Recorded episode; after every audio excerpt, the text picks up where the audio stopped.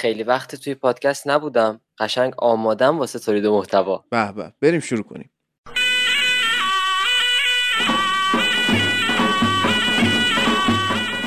آغاز سال هزار و چهارصد و یک بر تمام شما شنوندگان فوتبال لب مبارک.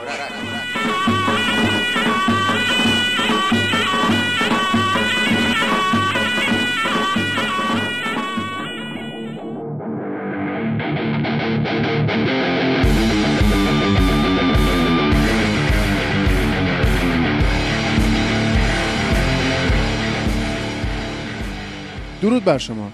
من هادی نوری هستم، میزبان پادکست فوتبال لب، پادکست تحلیلی فوتبال اروپا.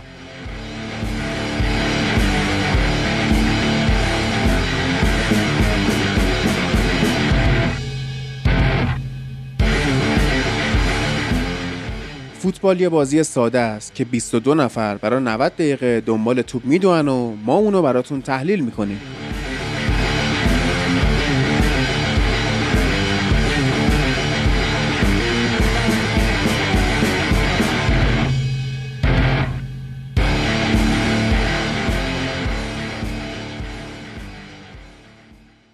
درود بر شما. این اپیزود ویژه نوروزی فوتبال لبه که شما دارید بهش گوش میکنید و امیدواریم که ازش لذت ببرید. عید همتون مبارک و امسال که میشه سال هزار و چهارصد و یک امیدواریم سال بسیار خوبی داشته باشید، از شر کرونا بالاخره راحت بشیم، به زندگی‌های عادیمون برگردیم و البته از نظر فوتبالی هم سال خوبی رو واسه همه به جز هواداره من یونایتد آرزو میکنم، چون من نمیخوام آرزوی باطل بکنم برای کسی، خوب نمیشه شرایط من یونایتد، بی خیالش بشید.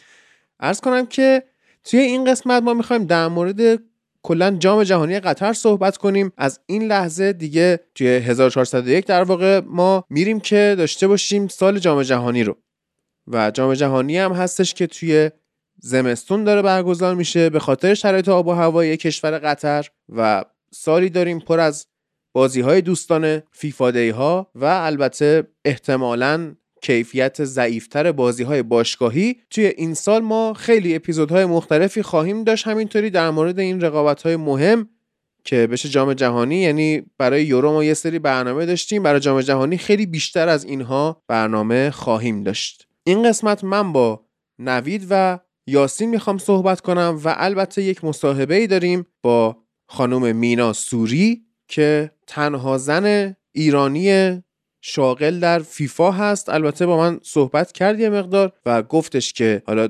دقیقاً شاغل در فیفا نیست، به خاطر که شما اگه استخدام رسمی فیفا باشی اصلا جزو مدیران بالا رتبه‌ای و اصلا توی زوریخ سوئیس باید کار کنی، و نحوه استخدام‌های دیگه فیفا با توجه به کشورهایی که فیفا تورنمنت‌هاش توش برگزار میکنه میره با اون کشورها یک سری حالا یا شرکت تأسیس میکنه یا مثلا این سری شرکتایی که هستن میان با فیفا جوین میشن و شروع میکنن به کار کردن و به هر حال آماده شدن اون کشوره واسه تورنمنت و یه سری آموزش ها میبینن. اینا رو که کاری نداریم. درود بر تو نوید، چطوری؟ درود بر تو هادی جان، خیلی دلم برات تنگ شده بود. منم منم خیلی وقت بود هم صحبت نشده بودیم.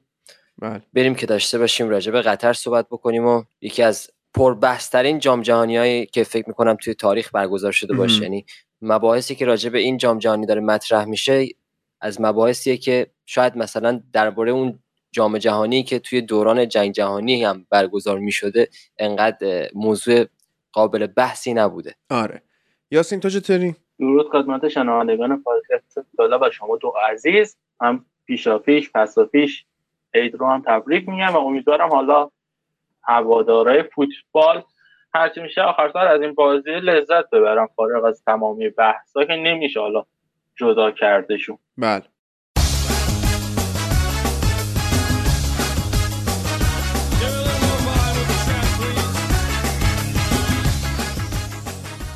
اسپانسر این قسمت فوتبال لب ویوزیکه.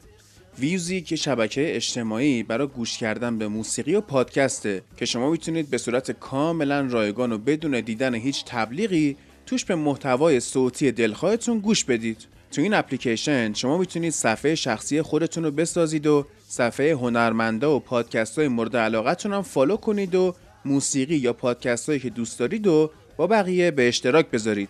علاوه بر این میتونید موسیقی یا پادکست هایی که خودتون تهیه کردیدم تو این اپلیکیشن بارگذاری کنید و از این راه یه منبع درآمدی برای خودتون ایجاد کنید.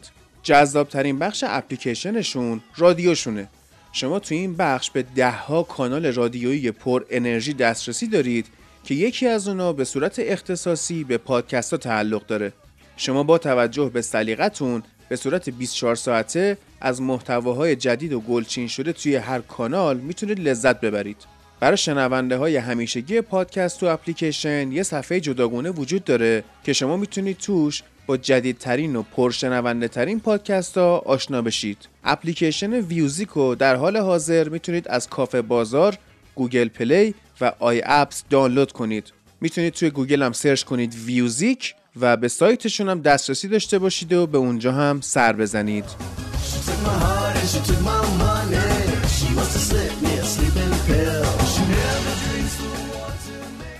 بچه ها موافقید که اول بریم مصاحبه رو گوش کنیم بیایم بعد وارد پرونده ها بشیم؟ قطعا قطعا اصلا روالش باید همین باشه. آره خیلی خ...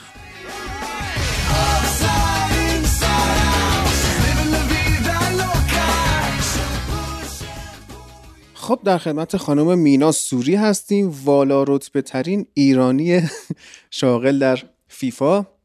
درود بر شما. سلام، وقتتون بخیر. خوشحالم از اینکه پیش شما هستم. مرسی. خب از همین شروع کنیم که اصلا شما تو فیفا چی کار میکنی؟ خواهش میکنم. من برنامه ریز ارشد مواد اولیه هستم تو بخش اف اف ان ای که در واقع میشه تجهیزاتی که ما دلیور میکنیم میرسونیم به دست استادیوم ها و همه سایت هایی که برای جام جهانی انتخاب شدن تا بتونن سرویسی ارائه بدن، حالا یا به بازیکن‌ها یا به تماشاچی‌ها یا به کسایی که قراره که پشت صحنه کارها و هماهنگی‌ها رو انجام بدن برای برگزاری بازی‌ها. خب بعد چجوری اصلا شد که شما رفتید وارد فیفا شدید؟ قصهش خیلی جالبه به خاطر اینکه یه روز توی ماه رمضون گذشته همینطوری نشسته بودم توی خونه روز تعطیل و به این فکر میکردم که چقدر نیاز دارم که یه تجربه در واقع خارج از کارهایی که تا الان انجام دادم و صنعتی که توش کار میکردم داشته باشم. من توی صنعت اف ام سی جی که میشه Fast Mover Consumer Good، محصولات تندگردش به فارسی خودمون کار میکردم و دوست داشتم که صنایع مختلف دیگه رو هم امتحان بکنم. لینکدینم رو باز کردم و چهل و هشت ساعت نخوابیدم و دویست و پنجاه تا شغل مختلف رو که تو صنایع مختلف بود اپلای کردم. دو هفته بعدش جواب اومد از دو تا از شرکت هایی که رزومه من رو دیده بودن و خوششون اومده بود و دعوتم کردن به مصاحبه. هر دو تا مصاحبه رفت جلو تا اینکه ازم خواستن که حالا یه فایلی آماده بکنم بره مرحله بعدی مصاحبه و این داستان ها و من این کار رو انجام دادم و نهایتاً به اینجا رسیدیم که انتخاب شدم. به فاصله یک هفته جواب مصاحبه دوم از شرکت دومم اومد که شرکتی توی صنعت لباس و فشن بود، در واقع اسمشو نمیبرم که ریا نشه. عرض کنم خدمتتون که من باید انتخاب میکردم بین این دوتا. از اونجایی که خانواده من خیلی شدیداً فوتبالی هستن اجازه نظر دادن به خودم ندادن و همشون اینطوری بودن که باید اینو انتخاب کنی، میتونه خیلی تجربه متفاوتی باشه، فوتبال یه بخش بزرگی از زندگی ما و خلاصه که من انتخاب کردم که در واقع برای جام جهانی کار کنم. خب بعد این چجوریه؟ یعنی برای جام جهانی کار کردنه شما از ایران بلند شدید همینجوری رفتید قطر و شروع به کار کردین؟ خب پروسه اینطوری بودش که من باید مدارک تحصیلیم رو به اون شرکتی که با من مصاحبه کرده بود ارائه میدادم. اونا اول بررسی کردن که زبان انگلیسی من چطوره، چون همه مصاحبه ها خب به زبان انگلیسی بود و بعدش اینکه چقدر توی کارم از دو نظر، یکی بحث تخصصی کار خودمون که خب من مهندس صنایع هستم و تو حوزه اپریشن و سپلای چین در واقع کار کردم توی اون حوزه چقدر دانش دارم و تخصص دارم. موضوع بعدی بحث اسکیل اسکیل های رفتاری تو هست، مثلا توانایی مدیریت چجوریه، تایم منیجمنت یا مدیریت زمان چجوریه، مدیریت بحران چجوریه، چقدر میتونی تو کار تیمی خوب باشی یا نه، از این جنس سوال ها آنالیز میشی از این نظر. و بعد از اینکه همه این آنالیز ها انجام میشه میری مرحله بعدی که من انتخاب شدم برای مرحله دوم. تو مرحله دوم از من خواستن که یه پریزنتیشنی رو آماده بکنم که تا حدی به جام جهانی ربط داشت و به فوتبال، تا ببینن که چقدر میتونم خوب ارائه بدم یه موضوع رو. و بعد از اینکه حالا مسائل مصاحبه‌ای رد شد، رسیدیم به بخش اینکه اون داکیومنت ها و مدارک تحصیلی و کاریه و من باید در واقع ارزیابی میشد. مدارکم ارزیابی شد، رفتم سفارت، سفارت کارهای تاییدم رو انجام داد و شرکتی که در واقع من رو قرار بود استخدام بکنه وظیفه داشت که کفالت من رو به عهده بگیره، به عنوان این که بتونه من رو به عنوان یه اکسپد یا نیروی کاری که در واقع داره مهاجرت میکنه براش مجوزها رو بگیره تا بتونه اونجا کار بکنه. توی انگلیسی بهش میگن اسپانسرشیپ، ولی ما با همون کفیل میریم جلو. عرض کنم خدمتتون که کفالت من رو گرفتن، ویزای کار رو برام گرفتن و نهایتاً بلیط هواپیما رو دادن به من و گفتن خوش اومدی به قطر. الان چند وقت قطری؟ من تقریبا شیش ماهه که قطر هستم. بعد توی این شیش ماه خب قطعا یه سری اتفاقا افتاده، یه سری تجربه ها و یه سری چیزا رو آدم میبینه که خب توی کشور خودش نمیدیده قبلا. اونا چیا بودن؟ چه فرقایی احساس میشه؟ خب درست میگین، مسلماً خیلی تفاوت‌ها زیاده. یه چیزی که برای من خیلی پررنگ بود، اگه بخوام هم بخش مثبتش رو بگم هم بخش منفیش رو، این بود که میدیدم ما چقدر توانمند بودیم توی ایران و چه کارهای بزرگی انجام دادیم که شاید هیچ وقت خودمون بهش توجه نکردیم. یعنی همیشه اون اعتماد به نفسمون پایین بوده و میگفتیم نه امکان نداره، مگه من میتونم.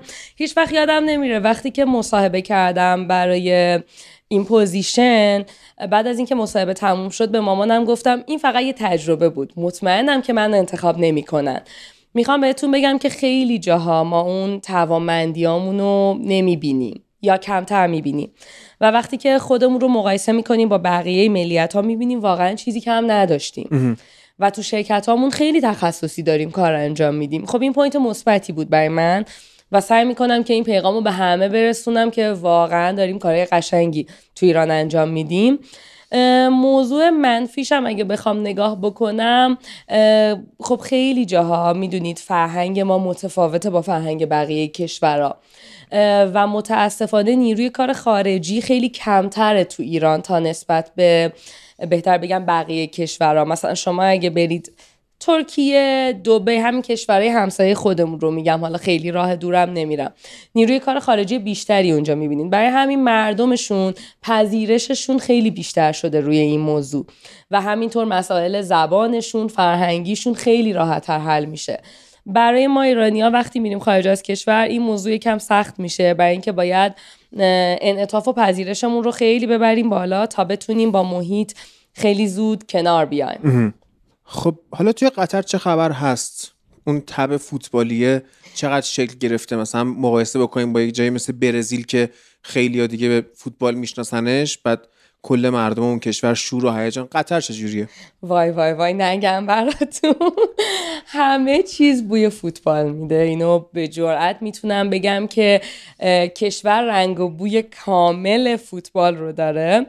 روزی که سوار هواپیما شدم، هواپیمایی قطر ایرویز، که برسم به دوحه، دسری که سرو میکردن روش عکس بزرگ توپ فوتبال بود و از همونجا فهمیدم همه چیز برمیگرده به فوتبال. میدونید تیمای فوتبال، تیمای باشگاهی در واقع فوتبال قطر دارن خیلی تلاش میکنن که خوب بدرخشن، لولشون رو بالا بیارن، با استانداردهای دنیا بازی بکنن و همین موضوع نشون میده که قطر اکتفا نکرده به یه جام جهانی و بس. تجربه چند ماه گذشته عرب کاپ رو اگه تو جریانش باشین و که احتمالاً خیلی زیادم راجع به شنیدون صحبت کردین، نشون میده که نسبتا موفق هم بود، برای اینکه قطر تونست کشورهای عرب زبان رو که شانزده تا کشور بودن، یه تعدادیشون خب توی آسیا و کشورهای حوزه خلیج بودن، حالا بهش خودشون میگن جی سی سی، و یه سریاشون هم کشورهای آفریقایی عرب زبان بودن، مثلا مثل مصر، الجزایر، تونس و مراکو، مراکش، که این کشورها رو دور هم جمع کرد. خیلی میزبان خوبی هم بود و بازی‌ها بازی‌های جالبی بود واسه خود من به عنوان بیننده و کسی که حالا یه دستی هم داشت توی برگزاری اون بازی‌ها، تجربه جالبی بود. این نشون میده که قطر خیلی داره روی این موضوع کار میکنه، تیمای فوتبال کوچیک و بزرگ داره، آموزش داره میذاره، روی مارکتینگش خیلی داره کار میکنه. حال و هوا و بوی فوتبال تو ذره ذره این شهر رنگش پررنگه. خیلی جالبه. قبل از این که دوستان بخواید کامنت بدید و بگید که چرا مهمون برنامه‌تون از واژه خلیج استفاده کرد، نگفت خلیج فارس، اینا نکنید، ول کنید.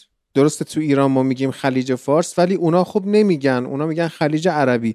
ولی وقتی یه اتفاق بین‌المللی میخواد بیفته، همه سعی میکنن اختلافا رو بذارن کنار، همون خلیج همه میگن، که در واقع دعوایی هم بین دو طرف پیش نیاد دیگه. سعی کنید کنار بیاد با این قضیه که به حال کسی مالک جایی از کره خاکی نیستش. البته که اینم بگم خدمتتون که به نظرم اونا هم دارن یه مقداری این موضوع رو رعایت میکنن و اونها خلیج عرب استفاده نمیکنن و اونها هم میگن خلیج. درسته که ما همه به اسم خلیج فارس میشناسیم، گوگل رو میبینیم خلیج فارس نوشته شده و همه اینها، اما اونها هم احترام میذارن به این موضوع. اینطوری نیستش که بخوان وارد بحث حاشیه بشن، به خاطر اینکه عمیقا اعتقاد دارن که کشورشون بنای صلحو داره میذاره، حتی مذاکرات و همه چیزو تو هر م... هر حوزه‌ای سعی میکنه که خوب جلو ببره و میزبان خوبی باشه، و از طرفی هم کاملا ورزش رو از این موضوع سیاست جدا کرده. خیلی جداه واقعا. الان میبینیم با اتفاقاتی که داره تو دنیا میفته، خیلی ورزش از سیاست جداه، خیلی زیاد، خیلی واقعا جداه. من اصلا هیچ کانکشنی نمیبینم بینشون. منم هیچی نمیبینم. آره، مخصوصا حالا اونجا. اصلا یه سوال حاشیه‌ای من میخوام بپرسم جدا از جام جهانی، محبوبیت ناصر الخلیفی توی اون کشور چقدره؟ این مالک، یعنی در واقع کارگزار مالکیت پاریس سن ژرمن. سوال سختی ازم پرسیدین، به خاطر اینکه من خیلی راجع به این موضوع نمیدونم که بخوام بهتون اطلاعات غلط بدم. میدونین، میدونم که همه خیلی پاریس سن ژرمن رو دوست دارن، طرفدارش هم خود مردم قطر، منظورمه تیمشونه بابا. خیلی خوبه که تیمشون توی کشور دیگه است. پول دارن آقا، دمشون گرم، پول دارن. ما هم تیم داریم، ایورتون. آقای مشیری عزیز با نحوه مدیریتش خیلی هم فرق نمی‌کنن ناصر الخلاف و الخلیفی و آقای مشیری توی گند زدن به تیماشون. آره، تازگی هم که دیدم سه یک باختن. بله بله. شما طرفدار کدوم تیم باشگاهی میشین؟ داریم راجع به کدوم باشگاه صحبت میکنیم؟ باشگاه اروپایی دیگه. به خاطر پادکست شما. حالا من کلا اصلا آخه اولین سوالی که از من میپرسن باشگاه ایران از هم میپرسن، بعد من میگم تو رو خدا سختش نکنین. نه ما اصلا کاری نداریم به باشگاه ایران. راستشو بخواین ما خانوما یه ذره مدل فوتبال دیدنمون شاید متفاوت باشه، ما خیلی ریزه کاری‌ها هم زیاد میبینیم. من رئال مادرید رو خیلی دوست دارم و توی تیمای انگلیسی، در واقع تو تیمایی که تو باشگاه انگلیس بودن، طرفدار چلسی هم بودم. من می‌خواستم بگم می‌خواد بگه چلسی. من ببینید صدای کی میاد؟ صدای بله دومین آلمانی این جمع داره میاد. چون که میرا خانم طرفدار تیم ملی آلمانه. چی چی آفرین. آخ آخ آخ. بیا بیا خودت درود کن یه خورده. درود بر شما و همه شنوندگان پادکست. به نظرم این که توی یک جمع سه نفر دو نفرش لوزر نباشن خیلی منطقی و خوشحال کننده. تو یورو خب تاشی شد. ایتالیا رو من کلکل نکردم که. انگلیس بازم واقعا هر وقت آلمان برد تاشی چیزی شد، ولی شما وقتی میبرید تاشی چی نمیشه. بله. حالا کلا این تجربه عرب کاپ، حالا در موردش صحبت کردن، یه مسابقات جالب بود، تازه واسش مسابقات مقدماتی هم برگزار کردن. چیزی که وجود داشت این بود سالهای قبلی و دوره‌های قبلی جام جهانی از دو هزار و پنج، یعنی از دو هزار و شش آلمان، از دو هزار و پنجش مسابقاتی برگزار کردن، جام کنفرانسیون ها بود، قهرمان های قاره های مختلف میبدن. این دفعه عوض کردن سیستمو کلا. یه مسابقات عرب کاپی بود که جالب بود. بازی رو هم دیدیم، یه, س... یه کم هم کوتاه در موردش صحبت کرده بودیم تو پادکست که حالا الجزایرین قهرمان شدن، اونا بماند. و چیزی که مسابقات داشت، یکی این که نتونست کشورهای غیر عربی رو درگیر کنه نسبت به مسابقات، فقط کشورهای عربی درگیر شدن و توی اون هیجانش رفتن. و یه کمی بود که واقعا برگزاری خوبی داشت، یعنی کل دنیا فهمیدن که قطر میتونه میزبان خیلی خوبی واسه جام جهانی باشه. بعد این که میگن قطر اومده الان تو پیاده روهاش هم کولر نصب کرده و کل شهر الان کولر داره، بعد همه خنکن، اینا راست میگن تا حد زیادی؟ بله. ببینید شما دارین راجع به کشوری صحبت خوب. میکنید که توی تابستون دمای هواش میتونه به پنجاه درجه برسه. خب همونطور که میدونیم اولین جام جهانیه که قراره توی تابستون برگزار نشه و بازی‌ها از بیست و یکم نوامبر تا هجدهم دسامبر قراره برگزار بشه، به خاطر اینکه دمای هوا جوری باشه که کسایی که میان کشن. واقعا بتونن نفس بکشن. تصور کنید گرمای زیاد و رطوبت خیلی بالا، رطوبت صد درصد، نفس کشیدن واقعا توش سخت میشه. برای همین قطر نیاز داشتش که به سیستم خنک کننده درستی وصل بشه، چه برای رفاه مردمش تو طول روزایی که ما داریم اونجا زندگی میکنیم که اونجا ما یه سیستمی داریم به اسم قطرکول.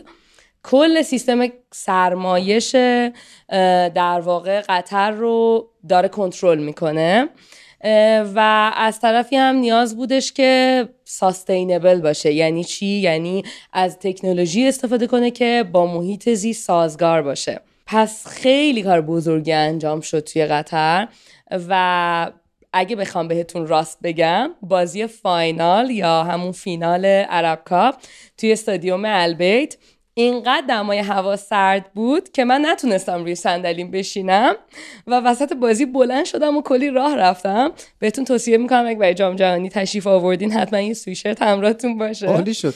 خب چجوری باید تشریف بیاریم؟ خب چجوری باید تشریف بیارید؟ اولین مرحله ثبت نام که احتمالا خیلی از هوادارا هم ثبت نام کرده بودن توش، تو ماه ژانویه تا فوریه گذشته انجام شد. مخاطبا یا طرفدارای فوتبال ثبت نام کردن، اسمشون فکر میکنم از نهم مارچ که چند روز گذشته بود در اومد و تا بیست و یکم مارچ، ببخشید من تاریخ‌ها رو میلادی میگم چون الان حضور ذهن ندارم که تبدیل دقیقشون به شمسی کی میشه، فرصت دارن که ثبت نام بکنن، یعنی در واقع بلیتاشون رو بخرن.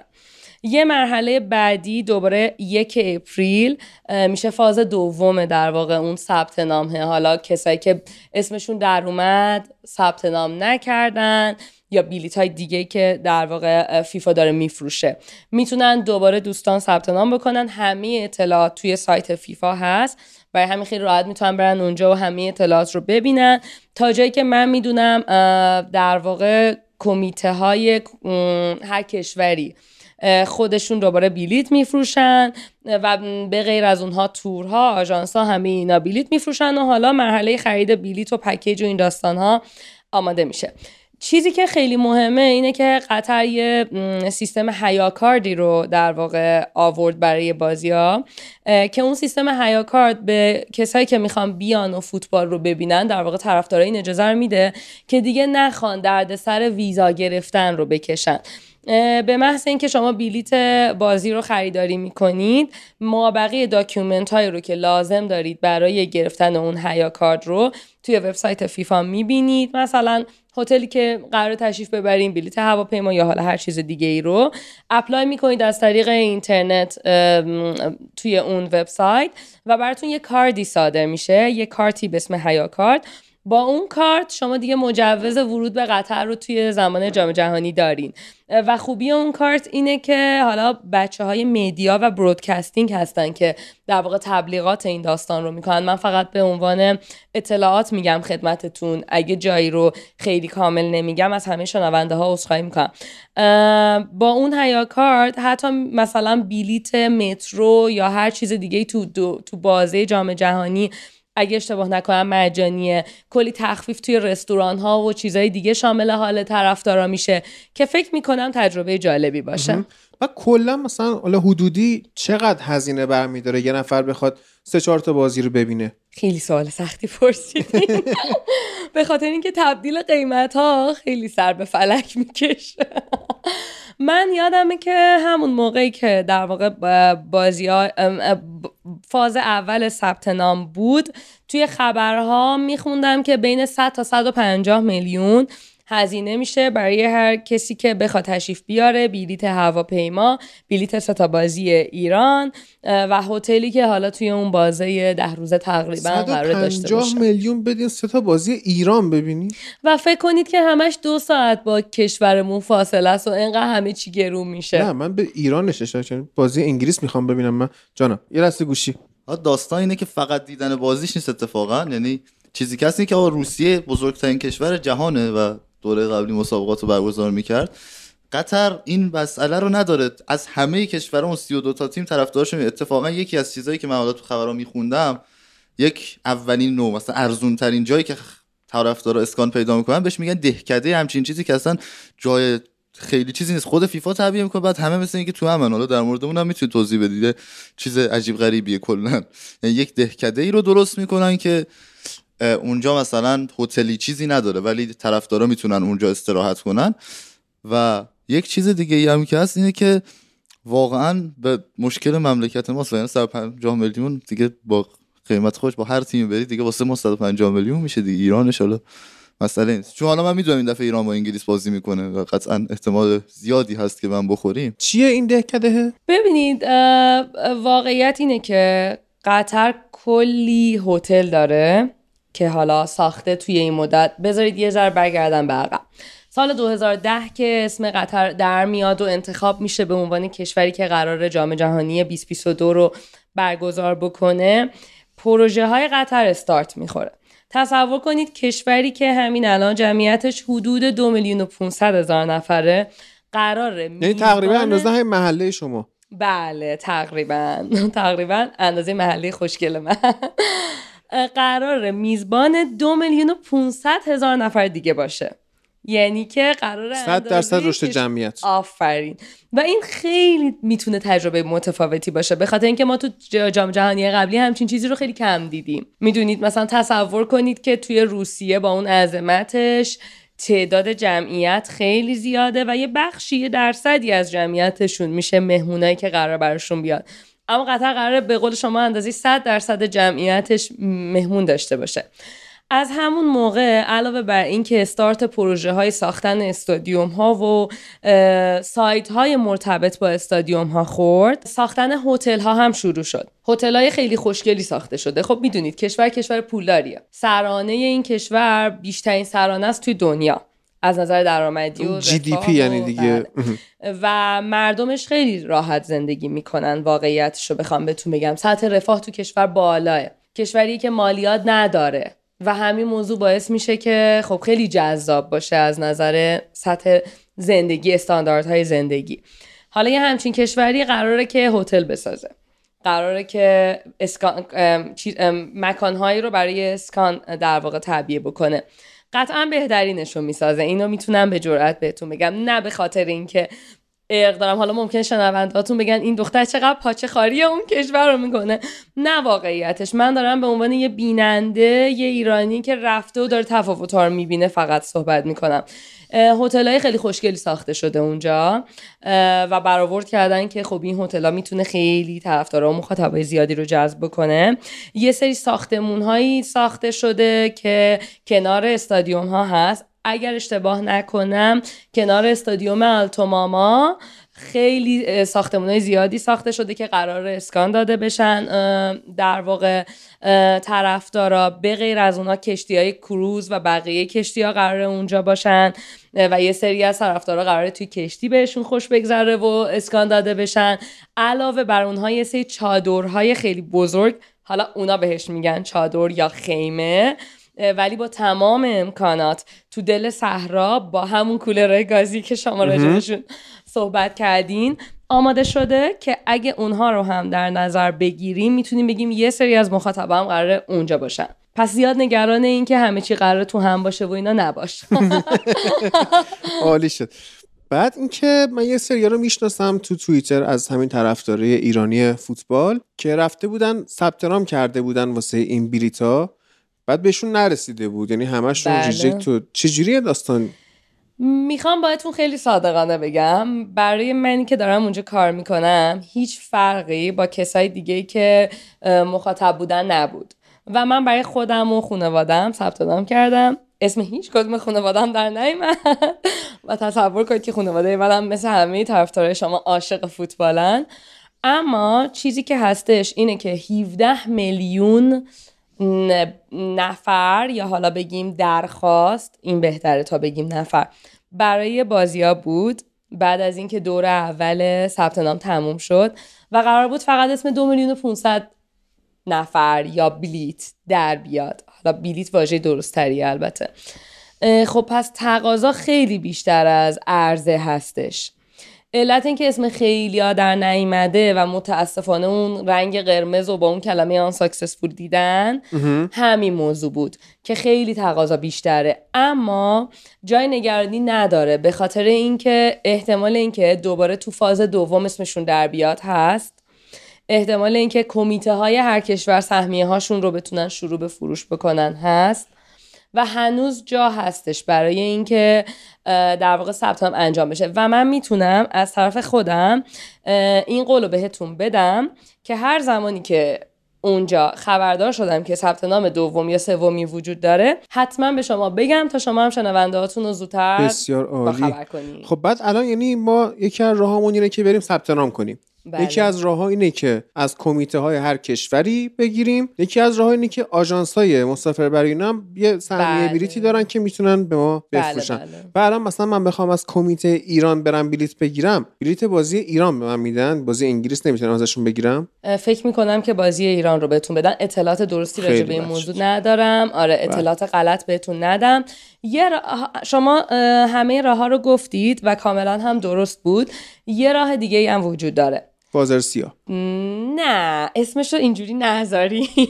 من توضیح میدم بهتون. اگه بازار سیاه بود بعدش با هم دیگه توافق میکنیم. خب اسم من برای بلیت در اومده، من بلیت رو میخرم. اوکی، توی سایت فیفا یه جایی وجود داره به اسم ریسیل تیکت. به هر دلیلی من نمیتونم توی اون بازی شرکت بکنم، بلیتم رو برای فروش میذارم. میتونم به قیمتی که خریدم بذارم، میتونم بدجنس باشم و قیمتشو بالاترم بذارم و اون کسایی که دارن بلیت رو میخرن میتونن برن تو سایت فیفا تو اون قسمت ریسیلش و در واقع بلیتایی که بازه رو خریداری کنن. چه بازار سیاه شکیلی، خیلی شیکه. خب جالبه. بعد من چک میکردم همینجوری توی این سالایی که گذشته از زمانی که قطر انتخاب شد یا حالا انتخابش کردن که باز نمی‌کنیم موضوعی رو اینجا با اسک... یه سرفه سر و تشه هم. آره اسکایلاین دوحه رو نگاه می‌کردم که سال دو هزار و ده مثلا ارتفاع ساختمان‌های شهر دوحه چقدر بوده، بعد مثلا دو هزار و شانزده چقدر شد، دو هزار و بیست چقدر شد، قشنگ دو برابر شده این شهر از نظر بله. ارتفاعی و خیلی فکر کنم حتی بعد جام جهانی هم دیگه به یکی از مقصدهای مهم توریستی تبدیل بشه. معجزه فوتباله، همش معجزه فوتباله. خب مسلما قطر نقش بزرگی داشته توی این که دلش بخواد که کشورش توسعه پیدا بکنه، نمیتونیم این موضوع رو نادیده بگیریم. پلان داشته برای این که کشورش دیده بشه، داره علاوه بر فوتبال شما ببینید همین چند ماه گذشته مسابقات فرمولا یک رو داشتن، میزبان بودن، مسابقات تنیس رو داشتن. پس این کشور داره خیلی تلاش میکنه که دیده بشه، روی اقتصادش کار بکنه، جاذبه های جدید به وجود بیاره و همه این داستان ها. این یه موضوع که میذارمش کنار. موضوع بعدی اینه که واقعیتش فوتبال آدم ها رو کنار هم میاره و هممون اینو میدونیم که هر کشوری که توش جام جهانی برگزار شده تا ده سال بعدش مقصد توریست ها بوده برای گردش و قطر هم از این موضوع مستثنا نیست.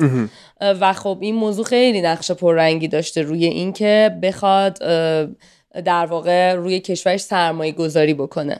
یک داستانی گفته میشه در مورد شهری که قرار بازی فینال درش برگزار بشه که کلا میگن اصلا شهره و اون منطقه‌ای که ایجاد شده نزدیک دوحه است کلا تازه تأسیسه و اصلا کلا واسه همین موضوع جام جهانی و بازی فینال درست کردن و بعد از فی بازی فینال هم کلا ورزشکار خراب میکنن، یعنی همچین چیزی صحت داره یا نه؟ چه کاریه ورزشکار پسشون خراب کنه؟ یک همچین شایعاتی به گوش میرسید. مولا نصرالدین رو شنیده بودیم، نمیدونستیم هنوز. خب اصلا بیام یکم راجع به استادیوم اگه اجازه بدین با هم صحبت کنیم، بعد بریم تو دل اون شهره که اسمش لوسیله، که فکر نکنین دارم سوالتون رو میپیچونم. ببینید کل قطر کشور کوچیکیه، رو نقشه دیدیمش، واقعیت جمعیت کشور دو میلیون و پونصد هزار نفره. پس ما راجع به یک کشور خیلی بزرگ صحبت نمی کنیم.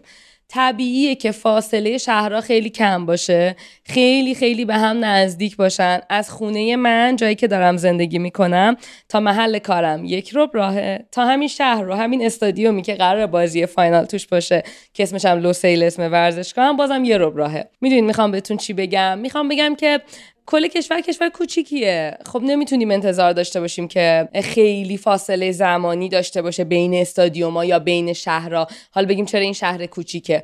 موضوع بعدی اینه که اتفاقا قطر اومده از این موضوع خیلی خوشگل استفاده کرده. گفته آقا من اولین کشوریم که جام جهانی قراره جوری برگزار بشه که مخاطب و طرفدار فوتبال میتونه سه تا بازی رو توی یه روز ببینه، بدون اینکه مجبور بشه از یه شهری به یه شهر دیگه بره و یک روز مثلا تو راه باشه یا هر چیز دیگه ای. فاصله استادیوم‌ها به هم دیگه پانزده دقیقه، بیست دقیقه، مکسیموم چهل دقیقه است.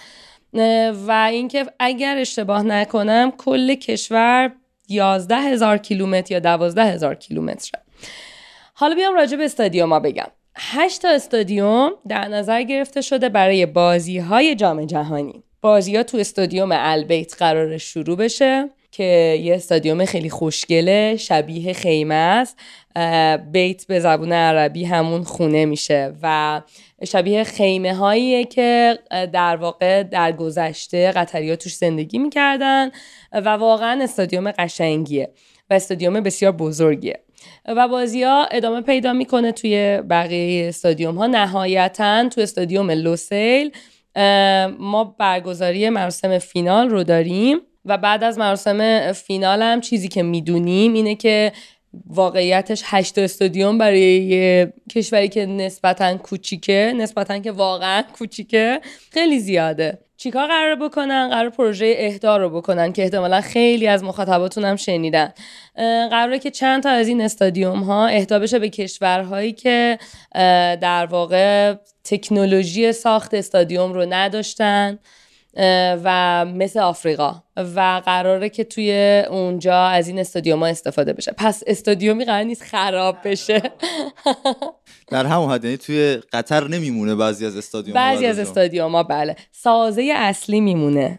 اوکی، چون سازه اصلی رو که نمیتونن جابجا بکنن، زیربنا و فونداسیون رو، ولی همه متعلقاتش با جاش بازی‌ها هجدهم دسامبر که روز ملی قطر هست تموم میشه و بعدش پروژه خارج کردن همه اون چیزایی که حالا تو استادیوم ها هست که میتونیم راجبشون صحبت کنیم اتفاق میفته و بعد پروژه اهدا در واقع شروع میشه و اینجوری حالا این داستان. و اینکه یک چیزی هست اینه که آیا حالا در مورد بحث توریستیش این موند که ایرانی‌ها چطوری میتونن برن، آیا حمل و نقل دریایی وجود داره که کسی بتونه از ایران به واسه مسابقات از طریق دریا بره قطر یا نه؟ در حال حاضر حمل و نقل فقط از طریق در واقع هوایی، حمل و نقل هوایی هستش که تا جایی که من اطلاع دارم تا این لحظه از تهران به دوحه فقط پرواز قطر ایرویز داریم، اما از شیراز به دوحه قراره که از ماه جون که فکر کنم میشه تابستون آینده پرواز ایران ایر هم داشته باشیم. بازم اطلاعات من مال الانه، بعدا ممکنه تغییر بکنه.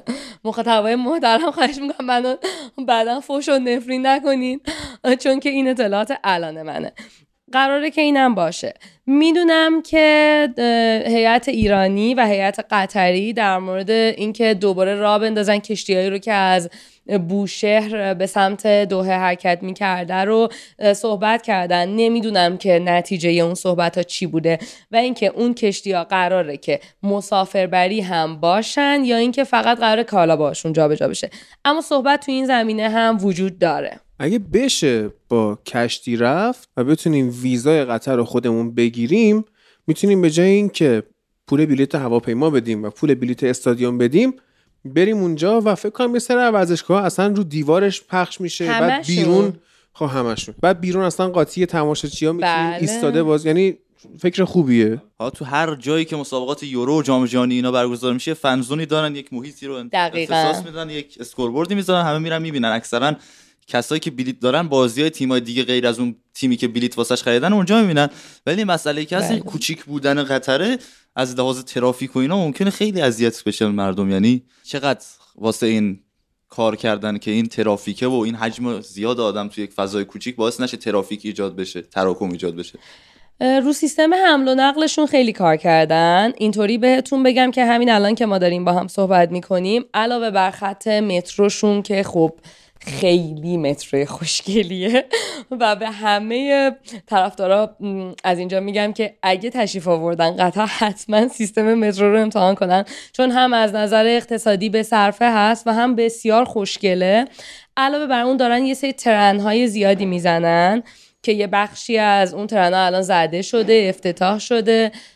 اینجا ما ترقه بازی هم داریم تو محل خوشگلمون، تو قطر دارن این کار رو میکنن. ما اینجا هنوز سه قضیه چیز دیگه میگفتن زمانی که مثلا حالا همون جنوب قطر به پایین یه مثلا غذاهای خاصی میخوردن، ما تو ایران مسواک میزدیم. اونا الان دارن مثلا اون شهر نیوم و اون کارهایی که عربستان داره انجام میده تو زمینه اونا دارن، ما هنوز داریم مسواک میزنیم.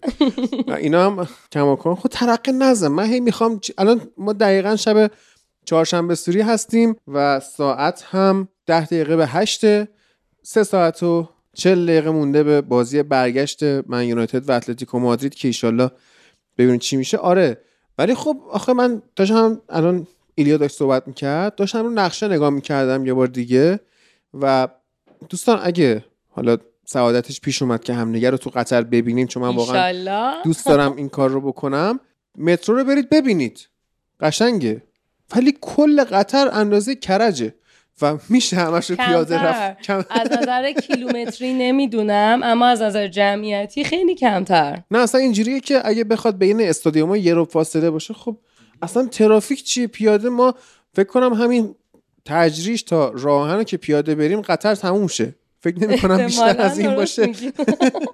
و من امروز این کار کردم، عالی شد. میشه، آره میشه.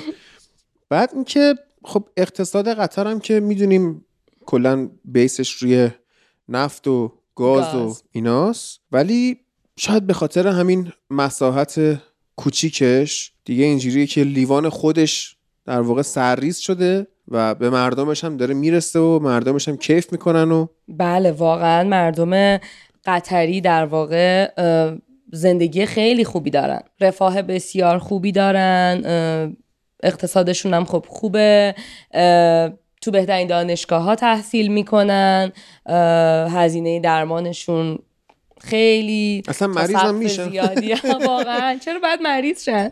سوال خوبیه. تا سقف خیلی بالایی توسط دولتشون تامین میشه. تو کشورهای دیگه حق انتخاب دارن که کجا درمان بشن. خب واقعا امکانات خوبی به, کش... به مردمش میده. البته که باید اینم در نظر بگیریم جمعیت کشور کمه، ما داریم راجع به سیصد هزار نفر قطری صحبت میکنیم. سیصد از یعنی دو میلیون و دویست هزار نفر مهاجر. بله کسایی که رزیدنت اونجا هستن، یعنی اقامت اون کشور رو دارن اما پاسپورت اون کشور رو ندارن. خب اصلا میشه برای قطر اقامت گرفت حالا اینو؟ بله من... بله میشه. چه باحال. ببینید فکر میکنم اگر اشتباه نکنم باید بیست و پنج سال اونجا کار، مثلا یه راهش بیست و پنج سال اونجا کار بکنی تا اینکه بتونی اپلای کنی برای اقامتت، یا اینکه باید با یه قطری ازدواج بکنی. خب این گزینه دومی خوبه. منم به همین گزینه فکر میکنم. خوب شد. هست کسی حالا یا نه؟ هنوز نه، هنوز تازه رسیدم. ایشالا بعد جام جهانی. خب در تماسیم با هم. یهو دیدی ما که به قولی هر جا میریم یه شلوار زیر شلوار رو میپوشیم، شاید جور شد شب موندیم. حالا ببینیم قطر چه اتفاقی. پس از الان براتون در نظر بگیرم صد درصد یه دختر خوب خانواده دار سر سفره پدر مادر بزرگ نداشت شده. مهم نیست قطری باشه کافی. بعد اینکه خب مردمشون دارن عشق و حالشون رو میکنن، کسایی که میان اونجا کار میکنن چی؟ مثل من حالا آره. ببینید خیلی بستگی داره که چی میخوای از زندگی. شاید یه ذره اینجای بحثمون فوتبالی نباشه. من اون چیزی که درک خودم هست از این چند ماه گذشته رو میگم و امیدوارم که تونسته باشم جواب سوالتون رو بدم. بستگی داره که چی میخوای. میدونید قطر یک کشور اسلامیه، کشوریه که محدودیت‌های خاص خودش رو داره و وقتی داری پا میذاری توی اون کشور باید به فرهنگش احترام بذاری. پس اگر دنبال یه آزادی خیلی عجیب غریبی هستی که مثلا ممکنه توی اروپا راحت‌تر ببینیش، همون اولش که داری قطر رو انتخاب میکنی باید بهتون بگم که شرمنده، جای درستی رو انتخاب نکردین. یعنی حتی شاید تو ایران آزادی بیشتری داشته باشیم تا. خیلی سوال سختی ازم پرسیدین، به خاطر اینکه اگه بخوایم قانونی به موضوع نگاه کنیم، نه. آها. خب حالا برم سراغ این که علاوه بر این موضوع دیگه چه چیزایی مهمه. برای بعضی از آدم‌ها فاکتور درآمد فاکتور مهمیه. رفاه درآمد. اگه رفاه و درآمد براتون مهم باشه میتونم بگم واقعا انتخاب درستی میکنید اگه توی قطر بخواید زندگی بکنید، به خاطر اینکه سطح زندگی، سطح رفاهت برای زندگی کردن واقعا میتونه خوب باشه. حقوقا نسبتاً بالاتره، همونطور که قبلا گفتم مالیات نداری و خب اینا خیلی چیزای جذابیه دیگه برای یه مهاجر. اما مشکل اینجاست که من تعداد ایرانی زیادی رو ندیدم که اونجا کار بکنن. اصلا پذیرش داره. یعنی الان مثلا شما رفت، حالا قبل از ضبط که صحبت می‌کردیم بحث این بود که اصلا اونجا قطری دیده نمیشه. درسته. آره، بیشتر همونایی که اونجا کار میکنن و اکثرا هم که انگلیسی حرف میزنن و اینا. بله. من میخوام بدونم مثلا تا حالا به مشکل نژادی توی قطر برخوردیم، مثلا با انگشتشون بدن اون یارو ایرانیه فلان؟ ببینید جواب سوال اولتون رو بدم که راجبش با هم صحبت کرده بودیم. واقعا قطری خیلی کم دیده میشه.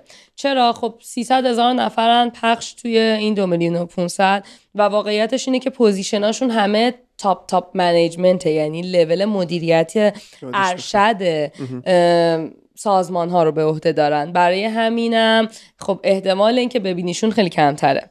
تو خیابون و اینور و اونور تو خیلی زیاد نمیبینیشون. تو بوگاتیاشون مثلا ممکنه ببینیش. وای نگم از ماشینا. من که اسما رو مثل شما خیلی خوب نمیدونم ولی خیلی خوشگلن. یه فراری قرمز اونجا دیدم، واقعا آرزوم اینه که یه روزی بخرمش. ان شاءالله قطریه میخره. ان شاءالله. خدای شب چهارشنبه سوری بشنو. اصلا هست کلیپاش تو یه پسر است تو دبی، لامبورگینی میخواد یه چیز اینجوری میگه.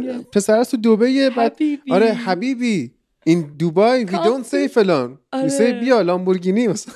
آره چی میگه؟ حبیبی دیو وان لامبورگینی. آره یه همچین چیزی. یکی هم پیدا نشد. خب آره والا دیگه ببینید دردش برای من چقدر زیاده که اونجا هم زندگی آره، میکنم.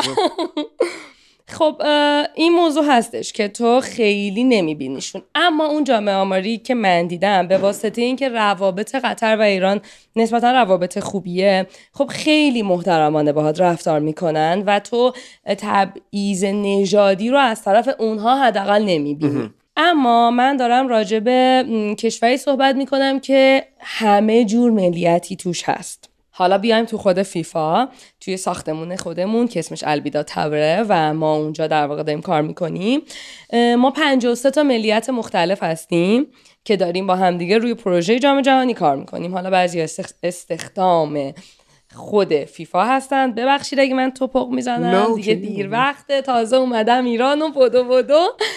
واقعا هم بدو بدو یعنی شانسی اپوینتمنت درست در اومد. آره خیلی یهویی شد، ببخشید دیگه. عرض کنم خدمتتون که خب پنجاه و سه تا ملیت مختلفیم. یه سری از ملیت ها واقعیتش هیچ دیدی راجع به ایران ندارن. یه سریاشون خیلی منفی فکر میکنن راجع به ما. و قانون اول فیفا که ما توی اولین درسامون که اونجا بهمون میدادن به عنوان، حالا خودشون میگن اینداکشن یا درسایی که تو باید اولش که وارد سازمانی میشی یاد بگیری، اینه که نژاد پرستی به هر شکلش ممنوعه. آدما سعی میکنن رعایت بکنن ولی یه موقع‌های تو حساشون رو میگیری. و دروغ نگم بهتون، من بیشتر این حسو از اروپایی‌ها گرفتم. نه منطقیه. میدونید سوالایی که ازت میپرسن گاهی وقتا قشنگ نیست. مثلا چی میپرسن؟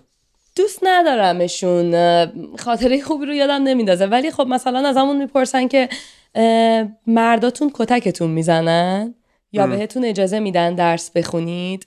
من نمیگم کشورمون گل و بلبله، ولی میگم که من به عنوان مینا سوری، یه خانم ایرانی، از همین فرهنگ رفتم اون کشور، تو همین فرهنگ درس خوندم، تو همین فرهنگ بزرگ شدم، با همین آقایون رفتم سر کلاس، تو دانشگاه نشستم، با همین خانوما دوست شدم، رفاقت کردم. میدونین یکم درد داره وقتی همچین سوالایی رو میشنوی، ولی خب نمیشم بستش داد که بگیم همه این مدلی هستن. خیلی ها مشتاقن بیان ایران رو ببینن، ببینن چه جوریه، چه خبره، جاهای دیدنیش رو میشناسن، خیلی چیزها رو میپرسن راجع به ما، کوروش کیه، این کیه، اون کیه. میدونین معلومه که یه سری چیزا میدونن، اما خب یه سریا هم نگاهشون نگاه قشنگی نیست و تو باید خیلی تلاش کنی تا بهشون ثابت بکنی که من آدم امنی هستم. بریم سراغ دوباره فوتبال. خاطره خاطره از کارتی دفتر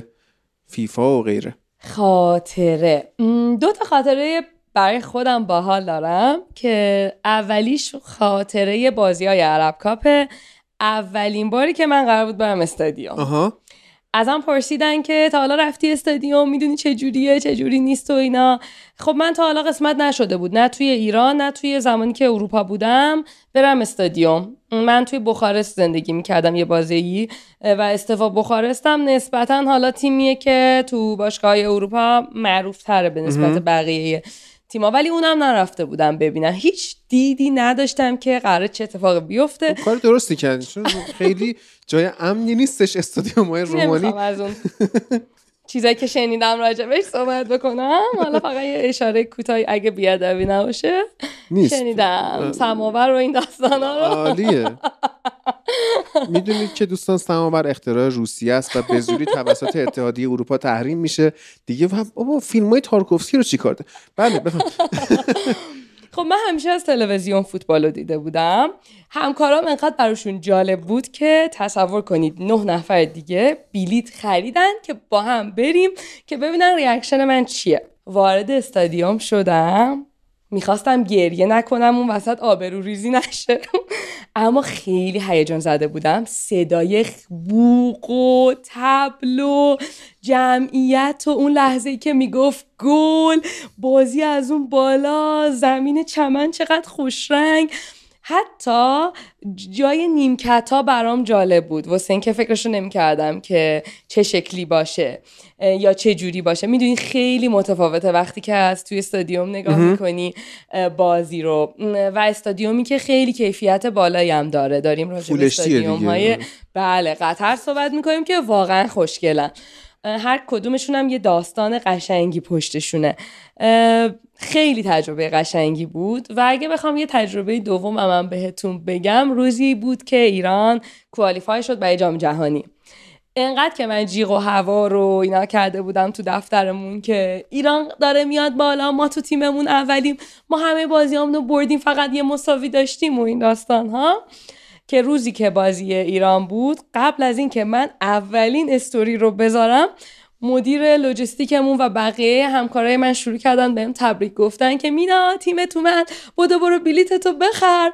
و از اون طرفم خب پرچممون رو به دیوار زدن، به خاطر اینکه ما هر تیمی که انتخاب میشه به مرحله جام جهانی در واقع انتخاب میشه، پرچمشو میزنیم به دیوار. و اینکه ببینم همکارای دیگه‌م که هیچ کدوم ایرانی نبودن این کار کردن، خیلی حس غرور داشت. ایران قویه؟ خیلی سوال سختی پرسیدین. بستگی داره که چی و با چی مقایسه میکنی. با کشور آسیا. کشور آسیا رو میزنه. کشور آسیا. یه کشور جدیدی داریم با مخاطبای عزیز به اسم کشور آسیا، قراره که ان شاءالله تو جام جهانی بیست بیست و شش بازی کنه.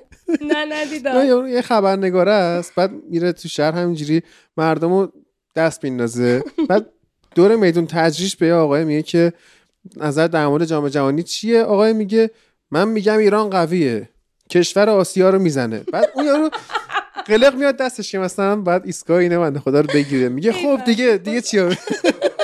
یعنی سوال نمیگه، میگه دیگه خودت بگو.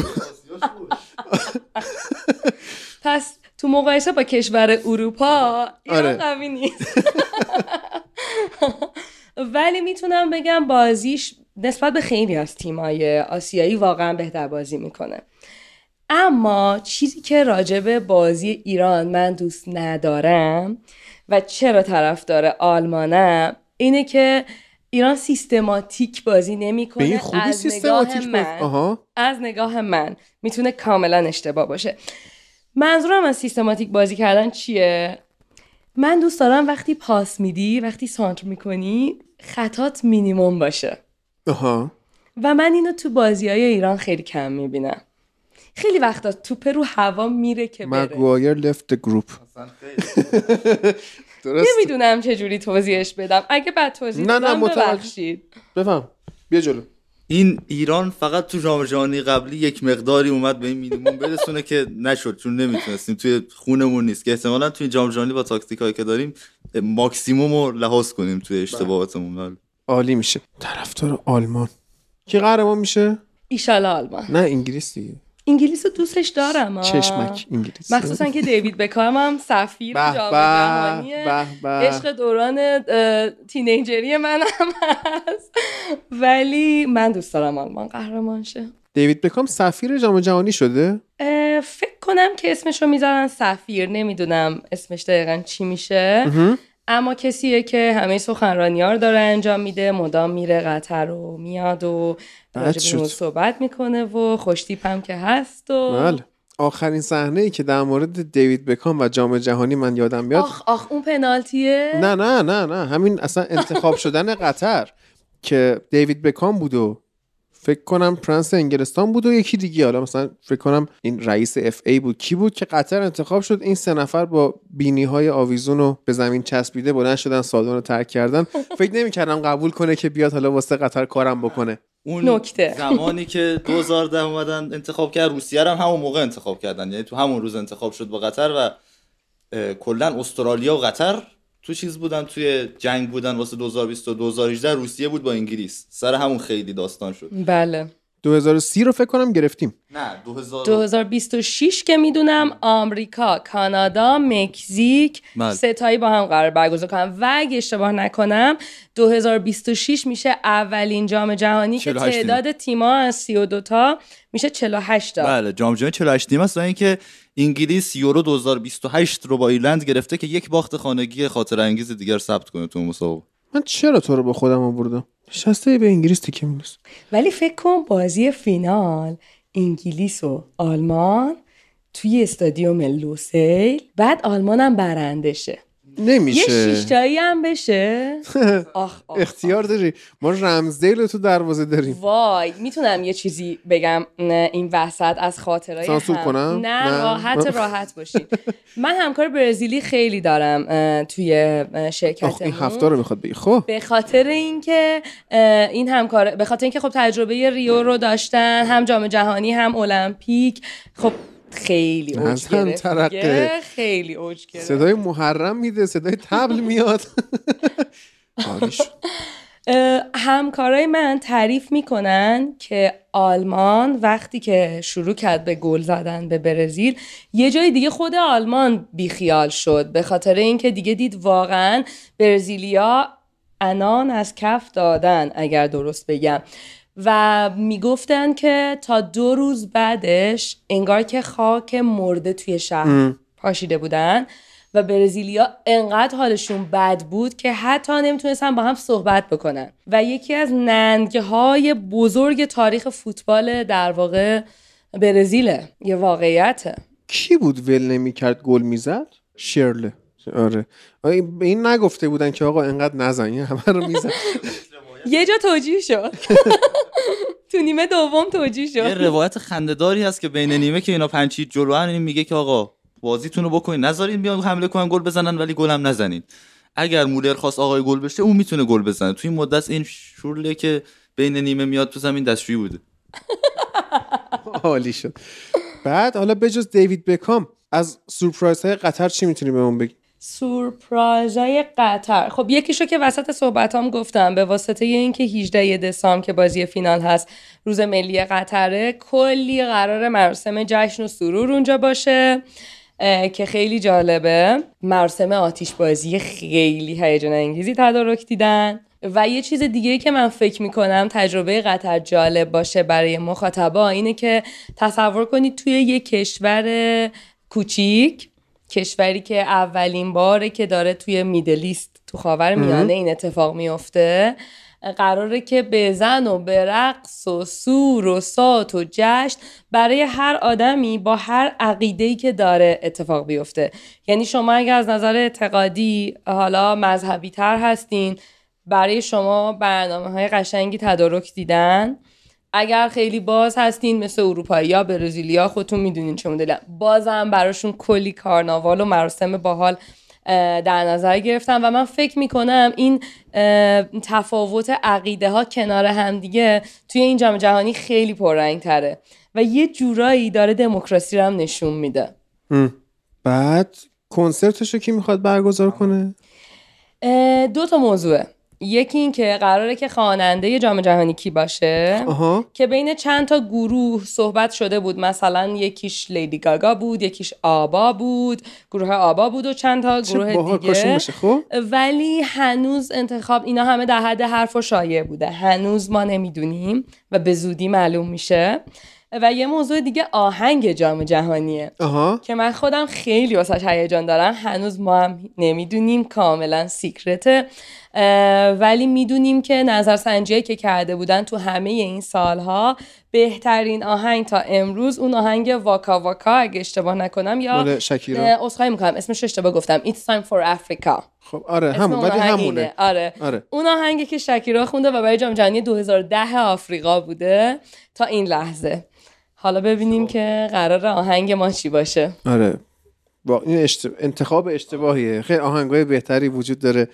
من خودم اون آهنگ ریکی مارتینو آفرین ریکی مارتین لیویلا ویدا لوکا، جام جهانی نود و هشت فرانسه بود اگه اشتباه نکنم، گل گل گل خیلی باحاله. وا تا شرک بود این که من دارم میگم، نه این چرا اون تو شرک دو بود. آره تا شرک دو همون که اون اون آنتونیو باندراس بود. نه نه یادم نمیاد. نه گربه گربه بود. آره, آره. دوبلور گربه بود. خوشم میاد که علاوه بر اینکه فوتبال دوست داریم، هممون کارتون هم دوست داریم. اصلا اختیار داریم. من یه چیزایی دوست دارم که نمیتونم حتی بگم، اونا رو بگم اصلا بد میشه، تو پادکست شخصی میگم اونا رو ان شاء الله. آره ایلیا تو صحبت پایانی داری بگو. فکر میکنم شما واسه دوازدهم فروردین که عجیب ترین قرعه کشی تاریخ جام جهانی قرار در قطر برگزار بشه هست. بله عجیب ترین قرعه کشی تاریخ از این نظر که سه تا تیم معلوم نیستن کیه، یعنی یک پلی آف داریم بین آسیا، تیم پنجم آسیا، تیم که احتمالاً از بین استرالیا و امارات انتخاب بشه میره با تیم پنجم آمریکا جنوبی بازی میکنه، یه تیم باز اقیانوسیه میره با کوکاهاف بازی میکنه، تیم سوم به خاطر قضیه اوکراین دو سه ماه بعد مشخص میشه، یعنی قرار بود دو تا باشه شد سه تا. بازی جون اتفاق میفته به خاطر این, این عجیب ترین قرعه کشی که در تاریخ جام جهانی شاهد خواهیم بود که سه تا تیم اصلا معلوم نیستن کیان. بعد اینکه معلوم نیست میخوام سید بندیو چیکار کنم بعد بفهمیم، اینکه ببینیم مجریاش کیان و اینا. حالا اون موقع میتونیم دوباره صحبتی هم بکنیم، مثلا شما از اونجا یا اینا صحبتای بکنید. دفعه قبلی تو روسیه مجری گریلینکر بود و توپ مسابقات هم تا چند روز دیگه احتمالاً چیز بشه، یک طرحی اومده بود که واقعا نسبت به توپ‌های قدیمی طرح خوبی نبود، رنگی پنگی خیلی، اسمش هم رحل بود. رحل مگه اون نیست که زیرش کتاب روش قرآن میذارن و اسم توپ جام جهانی این بود احتمالاً، یعنی یک همچین الرحل یک. نمیدونم به عربی چی میشه، اما لوگوی جام جهانی رو اگه دیده باشین به زبون من میشه یه پاپیون برعکس شده، اگه دیده باشین اون لوگو ریشه داره تو فرهنگ عربی. اون اسمش هم نمیدونم، لباس آقایون عرب اسمش دشتاش است، یه چیزی هم سرشون میذارن که من نمیدونم اسمش چیه، یه تایر داره آفرین، یه با یه چیزی مثل روسری مثلا، بعدی با یه مدل خاصی هم میبندنش و چقدرم پیچیدگی داره اون پارچهش و همه اون داستانهاش. میدونم که تمام اون دیزاینی که دور اون به قول خودمون پاپیونه شده داره ریشه میگیره از همون اون لباسای خاص خودشون. احتمالا این چیزی که رحلن میگین همین پارتی گرفتن. اگه همسایه های ما هم که زنگ بزنیم زنگ بزنیم بریم زنگ بزنیم پلیس بریم قاطیشون، چون نمیتونیم بریم دیگه. چرا نمیتونیم؟ فکر نمی‌کنم راهمون بدن به خاطر کرونا، وگرنه دلیل دیگه. نه ما اصلا چون بخاطر... بیماری آره بله، ما پس بریم یه زنگ بزنیم به پلیس. شما صحبت پایانی؟ مرسی که وقت گذاشتین. خوشحالم که این اینجا بودم، با شما صحبت کردم. دم مخاطباتونم گرم که تحمل کردن منو. امیدوارم که اطلاعات خوبی بهشون داده بودم. اگر که جایی کم و کسری بود به بزرگی خودشون ببخشن. و اینکه تجربه دیدن اون استادیوم ها، حتی دونستن در موردش، مثل مثلا استادیوم نهصد و هفتاد و چهار که خوشگله، اون که کانتینریه و شماره قطر هستش، به تعداد در واقع کانتینرها به تعداد شماره قطر هستش، خوشگله. اینکه ببیننش، بدونن، با توجه به اینکه پروژه های دوستی با محیط زیست توی این کشور خیلی پررنگ بود و بحث اهدا وجود داره، خارج از این که اصلا قطر میزبان خوبی هست یا نه که من نمیتونم اصلا راجبش نظر بدم، اینو فقط مخاطبی که بیاد و تجربه بکنه میتونه بعد جام جهانی راجبش نظر بده. دونستن این که یه همچین کار قشنگی داره انجام میشه تجربه جالبیه و به نظرم خوبه که حالا ببینیم عکساشو با هم دیگه. آره چرا که نه، ببینیم چی میشه. مرسی، منتظریم. ممنون، قربون شما، خدا نگهدارتون. خدافظ.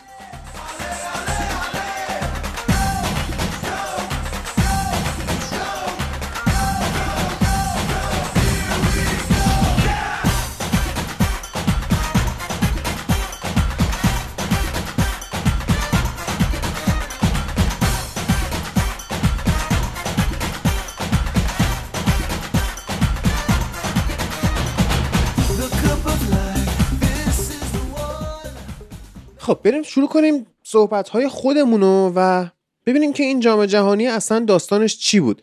و این وعده هم اول بهتون بدم که مازیار عزیز برای فوتبال لب پلات داره یک متن پروپیمونی می‌نویسه که یه اپیزود بسیار ویژه و مفصل در مورد این جام جهانی قطر ما داشته باشیم بعداً توی سایت فوتبال لب. اما به طور مختصر همینطوری بخوام بهتون بگم که سال دو هزار و ده بود که اومدن در مورد میزبانی جام جهانی و اینا این مراسمشون رو انجام بدن و یادمونه قیافه دیوید بکام و دوستان دیگر رو که اول حالا روسیه شد میزبان جام جهانی دو هزار و هجده، بعدم قطر انتخاب شد و اتفاقی که افتاد این بود که خیلی حرف و حدیث پیش اومد و گفتن که فلانی رشوه گرفته و اون یکی رشوه گرفته و یه سری رعیا رو خریدن و کشورهای آفریقایی، کشورهای آمریکای جنوبی و حالا اون نفوذ و در واقع لابی‌هایی که آیه بن حمام داشت. خود سپ بلاتر که بعد از اینکه این داستان‌ها لو رفت در واقع استعفاش دادن، فرستادنش به مرخصی اجباری خداحافظ و بچه محلشون آیه اینفانتینو رو آوردن توی فیفا سر کار که فکر کنم خونه‌هاشون دو تا کوچه با هم فاصله داشته باشه توی همون سوئیس. و اتفاقی که افتاد، یعنی اصلا میدونی نوید بحثایی که شروع میشه دقت بکنی شما مثلا توی هالیوود مثلا خب اینجوریه که شما فرض کن زامبی میاد، خوناشام میاد، طوفان میاد، دنیا میخواد تموم شه، آتش فشان میشه، موجودات فضایی حمله میکنن یا هرچی.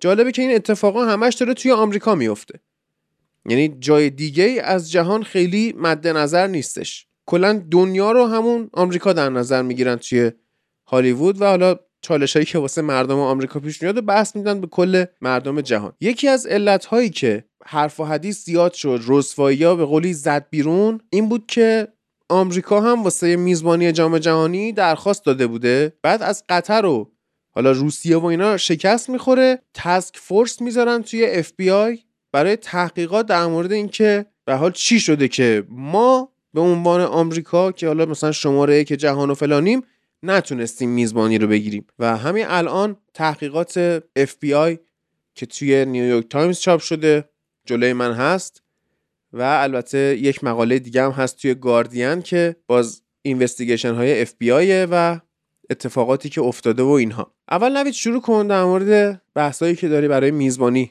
تو صحبت کن، بعد اضافه میشیم. بگو. ببین من با دو تا جمله اول با دو تا بحث حرفم رو شروع بکنم. یکی این که حالا میگی که قطر و روسیه و اون رفقای حاضر در فیفا و یوفا و اینا همه فاسدن. خب ما فکر میکنم همه اتفاق نظر داشته باشن که فساد وجود داره، فساد درون فیفا وجود داره، فساد درون یوفا وجود داره، فساد در کشور قطر، حالا نه اون فسادی که ما حالا توی بعضی کشورها میشناسیم، فساد مالی قطعاً وجود داره، فساد حالا اجتماعی وجود داره. تو روسیه هم همینجور دیگه، به هر حال روسیه که دیگه الان زبان زد شده فسادی که توی حکومت روسیه وجود داره. من میخوام بگم که اگه ما میبینیم که توی تمام این ارگانیزیشن ها، توی تمام این اینستیتوشن ها فساد وجود داره، یه جمله‌ای هست که میگه آقا قدرت فساد میاره. من میخوام این جمله رو یه جور دیگه بگم، بگم این قدرت نیست که فساد میاره، قدرت مفسدا رو به خودش جذب میکنه. یعنی وقتی ما میبینیم توی یوفا، توی فیفا و حالا توی کشور کشورهایی که مثل روسیه اداره میشن، مثل قطر اداره میشن، حالا پادشاهی هن یا توی روسیه به اون شکل و روش حکومت برقراره، دلیلش اینه که اون قدرتی که در اختیار اون افراد بالا رتبه قرار در اختیار اونا قرار داره، این قدرت بیش از اندازه است. خب این قدرت بیش از اندازه که در اختیار حالا رئیس یوفا، رئیس فیفا قرار میگیره یا در اختیار امیر قطر قرار میگیره یا در دست رئیس جمهور روسیه قرار میگیره، این باعث میشه که آدم‌های جذب بشن به این پست‌ها، اشخاصی بشن رئی... امیر قطر یا اشخاصی بشن شاهزاده عربستان که اینا آدم‌های مفسدی هستن. یعنی کلاً رویکردشون به سیاست، رویکردشون به جامعه، رویکردشون حتی به فوتبال یک رویکرد همراه با فساده و به همین دلیل ما میبینیم که توی این ارگان‌ها انقدر فساد وجود داره و فکر میکنم دلیل اصلیش اینه که مانیتور خوبی، یعنی به درستی نظارت خوبی روی اون سیستم ها انجام نمیشه و همین باعث میشه که افرادی که مفسد هستن به قدرت برسن. پس این رو ما باید در نظر بگیریم که اون جمله قدرت فساد میاره رو میتونیم یک جور دیگه هم اون جمله رو بگیم. در وهله دوم میخوام راجع به رسانه صحبت بکنم که همون جور که حالا ما تو اپیزودهای قبلی، توی حالا اکستراها، توی اپیزودهای حالا معمولیمون چه توی پلات‌ها راجع به قدرت رسانه صحبت کردیم، راجع به اینکه رسانه میتونه منیپیولیت بکنه مردم رو. میخوام اینجا به خاطر این داستان جام جهانی قطر کردیت رو به رسانه ها بدیم، یعنی همین رسانه نیویورک تایمز، رسانه گاردین که ما توی خیلی از اکستراها راجبشون صحبت کردیم و حالا یک سری از دوستان اعتقاد داشتن که این رسانه ها ذهن مردم رو به بازی میدن. میخوام بگم اینا شاید اون کار رو انجام بدن، من کتمان نمی کنم که رسانه ها خیلی جاها ابزاری میشن برای یک سری از قدرتداران، یک سری از سیاستمداران، یک سری از بنگاه‌های اقتصادی برای اینکه ذهن مردم رو همسو بکنن با سیاست‌های خودشون. ولی در عین حال ما خبرنگارهای پاکی هم داریم، یعنی خبرنگارهایی که به صورت مستقل عمل می‌کنن، مستقل از باندهای سیاسی، مستقل از باندهای اقتصادی و این جور تحقیقات رو انجام میدن. این جور چی میگن بهش؟ به این توی اصطلاح ژورنالیستی بهش میگن که ویسل بلوینگ. خب یعنی سوت زدن، یعنی اینکه شما یه فساد رو یه جا میبینید و سوت میزنید و میخواین بقیه رو آگاه بکنید که آقا دوستان جمعیاً ببینید داره چه اتفاقی اینجا میفته. و از نمونه‌های بارز این دست از خبرنگاری رو میتونیم از ادوارد اسنودن مثلا نام ببریم که اتفاقای داخل حالا آمریکا میافتاد و ایشون اومد پرونده ها رو برد یه جای دیگه و داد به گاردین و راجب اون مسائل تحقیقات انجام شد و دیدن که حقیقت داره و اون اتفاقایی که داره آمریکا میفته حالا توی اون سیستم دخالت توی حریم شخصی شهروندان حقیقت داره. و میبینیم که این اتفاق چندین بار توی رسانه ها افتاده و اینجا نباید نقش رسانه رو کتمان بکنیم توی اینکه مردم الان در سطح بین‌الملل میدونن که چه اتفاقی داره توی قطر میفته و اینو توی ذهنمون نگه بداریم که با دید کاملا منفی رسانه ها رو دنبال نکنیم. یعنی هر خبری که گاردین میزنه، هر خبری که نیویورک تایمز میزنه، با این دید نریم که اینا حتما از یک جای پول گرفتن یا حتما یک عده‌ای دارن به اینا فشار میارن که این اخبار رو پخش بکنن. اتفاقی که داره داخل قطر میفته و اتفاقی که داخل قطر افتاده، شکل و شمایلی که اینا میزبانی رو گرفتن و شکل و شمایلی که ورشگاهشون رو ساختن، فکر میکنم همه اتفاق نظر داشته باشیم که تقریبا حقیقت داره، چون خود قطر هم نمیتونه کتمان بکنه، خود قطر نمیتونه بگه که این اتفاقا نمیفته. هزاران مستند وجود داره، هزاران کلیپ، ویدیو وجود داره، مصاحبه وجود داره با افرادی که توی قطر، توی امارات، توی عربستان اینا کار میکنن و شرایط زندگیشون فرقی با بردهداری نداره. یعنی پاسپورتاشون ازشون میگیرن، برده جنسی وجود داره، برده حالا کارگری وجود داره، انواع اقسام برده‌ها تو این کشورها وجود دارن و قانون ازشون حمایت نمیکنه. و من فکر میکنم اینجا فوتبال یک ابزاری شد برای اینکه روشنگری بشه برای افکار عمومی که چه اتفاقایی داره داخل این کشورها میفته. حالا ما توی کشور خودمون خیلی مثلا کم و کاستی هایی داریم، خب، ولی این جنس اتفاقایی که داخل قطر، امارات، عربستان و اینجور کشورها، من حالا بقیه رو زیاد اطلاع ندارم، اگر توی بحرین، توی عمان همین اتفاقها میفته، ولی این سه تا کشور به عنوان مثال اتفاقای عجیبیه، اتفاقایی که حالا شاید حتی توی خاورمیانه ما نبینیم مشابهش رو، حتی توی کشوری مثل عراق، حتی کشوری مثل افغانستان که حالا آنچنان قانون نیست که حکومت میکنه، ولی ما این دست از اتفاقا رو نمیبینیم و اینا حتما ریشه اجتماعی داره. وقتی ما نمونه این اتفاقا رو مثلا داخل اروپا نمیبینیم، داخل آفریقا شاید دیگه نبینیم به این شکل شمایل، ولی داخل یک چند کشور میبینیم و اینه که جامعه جهانی رو به واکنش واداشته که حتما نسبت به این قضیه واکنششون بدن. حالا این وسط یه عده میان مثلا یه سری از مدیاهای انگلیسی، یه سری از مدیاهای آمریکایی به قول شما میان و با با بیترنس، میدونی، با این که با این تفکر که این حق ما بوده و اینا حق ما رو از ما گرفتن و ما باید در برابرشون کمپین بکنیم، این قطعا وجود داره. یعنی یه عده هستن با این تفکر میان وسط که آقا این حق ما بوده و این قطریا حق ما رو از ما گرفتن، پس ما چجوری بهشون ضربه بزنیم، میدونی، یعنی دنبال این نیستن که پیشرفتی حاصل بشه، دنبال این نیستن که حالا شرایط حقوق بشر توی اون کشورها پیشرفت داده بشه، فقط صرفاً میخوان بگن که این حق ما بوده و یک جوری بخوان اعاده حیثیت بکنن توی این قضیه. ولی همه اینجور نیستن، هستن خبرنگارایی، هستن فعالایی، هستن اکتیویستایی که واقعاً با دلی پاک میتونم بگم دارن این اتفاقا رو دنبال میکنن و کمپین بایکوت کردن جام جهانی قطر حتی توی انتخابات حال حاضر فرانسه هم، یعنی بحثش داغ هست، یعنی یه سری از کاندیداها هستن. مثلا اینجور بگم، یک خبرنگاری هست اینجا با همه کاندیداهای ریاست جمهوری داره مصاحبه‌های یک دقیقه‌ای میکنه، یعنی میگه شما با بله و خیر جواب بدین و یکی از سال دو تا از سوالایی که از اینا میپرسه یکیش راجع به المپیک چینه و یکیش راجع به جام جهانی قطره. بعدشون میپرسه که آیا باید بایکوت بشه یا نشه و چند تا حداقل میتونم بگم سه یا چهار تا از کاندیداهایی که توی انتخابات در حال حاضر کاندید هستن گفتن که بله باید بایکوت بشه به خاطر شرایط حقوق بشر توی اون کشورها. و میخوام بگم که اینجا فوتبال شده یک ابزاری برای برای دفاع از حقوق انسانها و اینجاست که فوتبال ارزش خودش رو نشون میده، اینجاست که ما میتونیم به فوتبال افتخار بکنیم که اونقدر اهمیت در سطح بین‌الملل پیدا کرده که یک رویدادی مثل جام جهانی باعث میشه که روشنگری بشه درباره شرایط حقوق بشر اون کشور. یعنی الان در حال حاضر دیگه اون گفتمان درباره این نیست که آقا قطر به ناحق این جام جهانی رو تصاحب کرده، چون ما میدونیم، حالا نمیخوام با قطعیت صحبت بکنم ولی قطعا لابی قطر، فکر میکنم با موافق باشی هادی، لابی قطر چربیده به لابی انگلیس، بله. میدونی لابی روسیه اونجا چربیده بوده مثلا به لابی آمریکا و بحث اینه که کی تونسته بیشتر لابی بکنه و بحث اینجا این نیست که کدوم لابی نکرده و این لابی کرده. برای همین اون گذشته، یعنی نمیتونن، ببین وقتی ما دو نفر همزمان دروغ میگن، یکی دروغ بزرگتری میگه، اونی که دروغ کوچیک‌تر گفته نمیتونه اون یکی رو به این متهم کنه که تو دروغ گفتی، چون اونم دروغ گفته. خب برای همین الان نمیتونن به قطر بگن آقا شما به ناحق جام جهانی گرفتی، چون خودشون هم لابی کردن.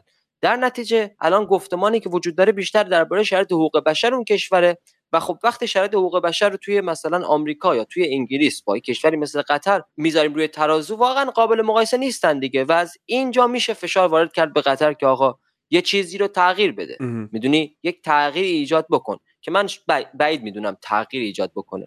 هرچند من به عنوان سخن نهایی توی این بخش این رو بگم که بایکوت کردن به صورت کلی به نظر من کار درست نیست، میدونی، الان همین فرصتی که جام جهانی قطر ایجاد میکنه باعث میشه که میلیون ها، حالا نمیدونم میلیون ها، حداقل هزاران نفر فوتبال دوست از سر تا سر دنیا وارد قطر بشن و اونجا به هر حال میشینن توی با، اگر حالا نمیدونم قطر بار داره یا نداره، توی رستورانی، توی کافه‌ای میشینن و با قطریا به گفتگو میپردازن دیگه، میدونی، این جوامع، این ملیت ها با هم دیگه ادغام میشن اونجا و تبادل نظر میکنن و خب این خودش باعث میشه که یک جرقه توی ذهن شاید خیلی از قطری ها به وجود بیاد، توی فکر سیاستمداراشون، توی فکر قانونگذارانشون و حتی توی فکر حتی تصویری که غربی ها مثلا از قطر دارن، این اینا باعث میشه این این گفتگوهایی که ممکنه پیش بیاد، این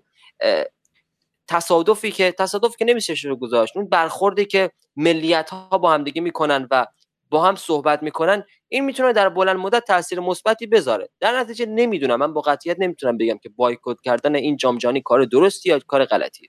اصلا به نظر من که امکان پذیر نیست. ببین حالا در مورد به دست آوردن میزبانی، میگم پرونده اف بی آی جلوی من هست و حالا از روش هم میخونم یه چیزایی، اما باز یه مقاله دیگه که گاردین منتشر کرده، از زمانی که شروع شد کار روی به حال بازسازی و یا به حال بهبود شرایط کشور قطر و ساخت استادیوم ها و غیره، تا امروز بیشتر از شش هزار و پانصد نفر از مهاجران کارگر جون خودشون رو از دست دادن و یه سریاشون خب خودکشی کردن به خاطر حقوقای پایین یا به خاطر شرایط زندگی بد، و بین هفتاد تا هشتاد درصدشون که بیشتر این مرگ‌ها باز از بین کارگرهای هندی، نپالی و بنگلادشی بوده، بین هفتاد تا هشتاد درصدشون علت مرگ مرگ طبیعی اعلام شده. حالا مرگ طبیعی یعنی چی؟ یعنی مثلا طرف همینجوری چششو بسته خوابیده، مثلا مرده، یا از گشنگی مرده. خودکشی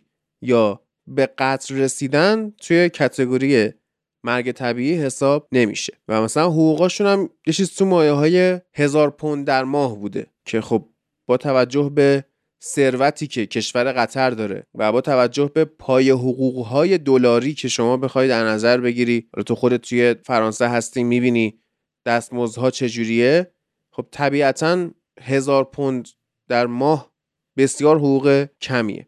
اما نکته‌ای که وجود داره اینه که حالا توی مصاحبه هم شنیدیم، جمعیت کشور قطر دو میلیون و پانصد هزار نفره که از این جمعیت فقط سیصد هزار نفرشون قطری هن و دو میلیون و دویست هزار نفر مهاجرن و نیروی کارن، حالا یا نیروی کار ساده یا نیروی کار متخصص و حرفه‌ای. و اینجوریه که به قول استاد شما اصلا توی قطر قطری نمیبینی، یا اون مدیران ارشد و بالا رتبه‌ن یا پنجاه درصدشون که خانوما باشن که کلا اصلا تو خونن، میمونه صد و پنجاه هزار نفر مرد قطری که اینا مثلا هشتاد هزار تاشون توی لامبورگینیا و بوگاتیا و ماشیناشونن، بعد مثلا چهل هزار نفرشون هم مدام توی بالا کشتی تفریحی و چه میدونم سفرهای خارج از کشور و یا اصلا توی خونه های لوکسشون اصلا حال ندارن از خونه بیان بیرون. میمونه یک تعدادی که حالا مدیریت میکنه، یعنی شما بری تو دوحه جدی مثلا شاید قطری نبینی. خب و داستان اینه که حالا اون مدیران ارشد که به هر حال پولا دست اوناست و اونان که دستور بازسازی و یا دستور ساخت چیزی رو میدن و اینا، اونا خب میشن متهم ردیف اول کشته شدن این نیروهای کار. اما نکته اینه که آیا واقعاً اینها متهمن یا کسای دیگه‌ای؟ کسای دیگه کیا میشن؟ پیمانکار، که میشه از بین همون دو میلیون و دویست هزار نفر نیروی کاری که مهاجرن. و اینجوریه که اون پیمانکاره میاد کارو از شما میگیره، میگه من مثلا فلان استادیوم میسازم یا مثلا فلان محله رو بازسازی میکنم. بعد به هر حال شما میدونی کار پیمانکاری چجوریه دیگه، میری قرارداد میبندی، میگی من با انقدر بودجه توی انقدر مدت زمانی این کارو برای شما انجام میدم. دیگه سود پیمانکار در اینه که چی؟ کار رو در سریع‌ترین زمان ممکن با حداقل هزینه به سرانجام برسونه که حاشیه سود خودش رو بیشتر کنه، یا اگرم مثلا به ددلاین رسید و انجام نداده بود میخواست بودجه بیشتری بگیره، باز از اون هزینه ها بندازه. که اینا خب به حال به خاطر این که از زمانی که قطر انتخاب شد تا زمانی که بخواد جام جهانی باشه دوازده سال بیشتر مهلت نداشتن و اینها باید کار رو سر ددلاین تحویل میدادن. چی شد؟ فشار رو آوردن به نیروی کارشون، اون پیمانکارا. مثلا شما فرض کن من بهت میگم با دو میلیون تومن این خیابون رو میام آسفالتش میکنم، که حالا خیلی مبلغ پایینی گفتم، میام با دو تومن مثلا این خیابون رو آسفالت میکنم، میرم مثلا دویست هزار تومن موادش رو میخرم، بعد نگاه میکنم اینم کارگر روزی چقدر میگیره، مثلا کارگر روزی پنجاه هزار تومن میگیره، من میام دوتا کارگر میذارم، میگم شما دو روز وقت دارید این خیابون رو آسفالت کنید. میشه چقدر؟ میشه چهارصد هزار تومان. یک و ششصد میره تو جیب من پیمانکار. خب هر چقدر این کارگرها بیشتر طولش بدن یا بخوان از به قولی مواد اولیه و مصالح زیادی استفاده بکنن، سود من کم میشه. من چیکار میکنم؟ فشار میارم به اینا، مثلا غذا بهشون نمیدم، میام میگم بابا مثلا دو روز اومده کار کنی، غذا چیه؟ پولتو بگی بعد برو غذا بخور. سخت میگیرم بهشون یا وای میسم بالا سرشون، پدرشون رو در میارم. به خاطر اینکه قطر اومده با ورزش شروع کنه به پروژه اسپورت واشینگ یا شستن و تمیز کردن وجهه کشورش توسط ایونت های ورزشی، طبیعتا اون پیمانکار نمیتونه از مصالح بزنه برای حاشیه سود خودش، چون به هر حال باید جنس خوب تحویل بده، سازه مستحکم و زیبا و به هر حال قابل استفاده و قابل پوز دادنی باید تحویل قطریه بده. میاد چیکار میکنه؟ میاد پدر کارگرشو در میاره. و این میشه داستان این که حالا شاید شخص قطری ها مقصر یا حتی متهم ردیف اول کشته شدن این آدما نباشن دیگه، اون پیمانکاره هم میاد وسط. میشه من یه مخالفت بکنم عادی؟ ببین اگر قانون کشور قطر از اون افرادی که میان اونجا کار میکنن و اون پیمانکارای، حالا همون بذار بعد راجع به کارگرا صحبت بکنیم، اگر رول آف لا باشه، یعنی حکومت حکومت قانون باشه، باید قانون از تمام شهروندان حمایت بکنه، حالا چه کارگر باشن چه نباشن، چه خارجی باشن چه قطری باشن. خب و اینجا وظیفه کشور قطر بوده که از اون کارگرایی که در اونجا کار میکنن حمایت بکنه. حالا این حمایتی که ما میکنیم جنبه پاپولیستی نداره ها، مثلا بیاد توی تلویزیون طرف بگه نه ما پشت کارگرامون هستیم، قدر کارگرامون رو میدونیم که دارن همچین آینده‌ای برای کشورمون میسازن، نه این حرفا نه. قانون تصویب بکنن آقا شخص پیمانکاری که اومد این کارو تحویل گرفتی، شما باید طبق این قوانین حقوق کارگرت رو بدی، باید طبق این قوانین برای کارگرت مسکن تهیه بکنی، باید طبق این قوانین به کارگرت غذا بدی، این کارگرت باید طبق این قوانین بیمه رو داشته باشه، این کارگرت اگر اتفاقی واسش افتاد، اگر مثلا عضوی از بدنش از دست داد، شما باید مثلا تا چند سال به این کارگرت حقوق بدی. و اگر این جور قوانین توی این کشور وجود داشت و اگر این تمایل و میل وجود داشت از سمت قطریا که حمایت بکنن و دفاع بکنن از حقوق کارگرایی که دارن توی کشورشون کار میکنن و دارن آینده ورزشی اون کشور رو میسازن، اگر واقعا این تصمیم وجود داشت، این میل وجود داشت، این کار رو انجام میدادن. در نتیجه برای من همچنان متهم ردیف اول قطری‌ها هستن. چرا؟ چون پیمانکار اروپایی و غربی و شرقی و آسیایی و چینی و عرب و ایرانی نداره. پیمانکار همونجور که تو گفتی همیشه همونجور کار میکنه، همیشه سعی میکنه بیشترین منفعت رو به خودش برسه، اصلا واسه همین وارد این کار شده. میدونی اشخاصی هستن که بلدن چجوری بیشترین منفعت رو به خودشون برای خودشون به دست بیارن و همین شرکتایی که شما میبینید داخل اروپا دارن کار میکنن و حقوق خوبی به کارگراشون میدن و شرایط خوبی رو برای کارگراشون فراهم میکنن، وقتی میرن توی بنگلادش، وقتی میرن توی آسیا کارخونه میزنن یا کمپانی میزنن، اونجا از حقوق کارگراشون دفاع نمیکنن. چرا؟ چون قانون این اجازه رو بهشون میده که از حقوق کارگراشون دفاع نکنن. حالا ما بیایم بگیم این تقصیر پیمانکاراست، آره هست، خب ولی اصلا سرزنش کردن پیمانکارا بیفایده است. اینا کارشون همینه، اینا فقط دنبال منفعت بیشتر اقتصادی برای خودشون هستن. این وظیفه قانونگذاره که از شهروندا دفاع بکنه، نه پیمانکار. پیمانکاری وقتی قانون ملزمش نکنه که از شهروند باید دفاع بکنه، از کارگرش باید دفاع بکنه، دفاع نمیکنه. و وقتی شما قانون رو نذاشتی، نمیتونی به پیمانکار بگی آقا چرا دفاع نکردی؟ میگه من اصلا الزامی وجود نداشت که من بخوام ازشون دفاع بکنم یا براشون تغذیه فراهم بکنم یا مسکنی براشون فراهم بکنم و غیره. آره ببین مثلا شما میری توی گوگل هم سرچ میکنی، من سرچ کردم چی؟ How many people died in Qatar. خب ولی لینک اول گاردین که گفتم بیشتر از دو هزار شش هزار و پانصد نفر و اینا کاری نداریم. بعد people also ask یا سوالهای مردم. باز اولین سوال اینه که how many people died.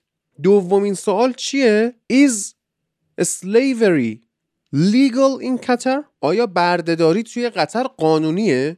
و جوابی که باز گوگل به این سوال داده که لینکش هم مال سایت در واقع anti slavery law .ac.uk یا یه سایتی مال بریتانیا که در واقع ضد بردهداری داره فعالیت میکنه، میگه چی؟ میگه که هیچ قانونی توی قطر نیست که اینستیتوشن ها رو، مؤسسه ها رو از کارهایی شبیه به بردهداری منع بکنه. قانون وجود نداره. بنابراین بله، حرف تو هم درسته، اونا هم مقصرن، اینا هم مقصرن، همه با هم مقصرن.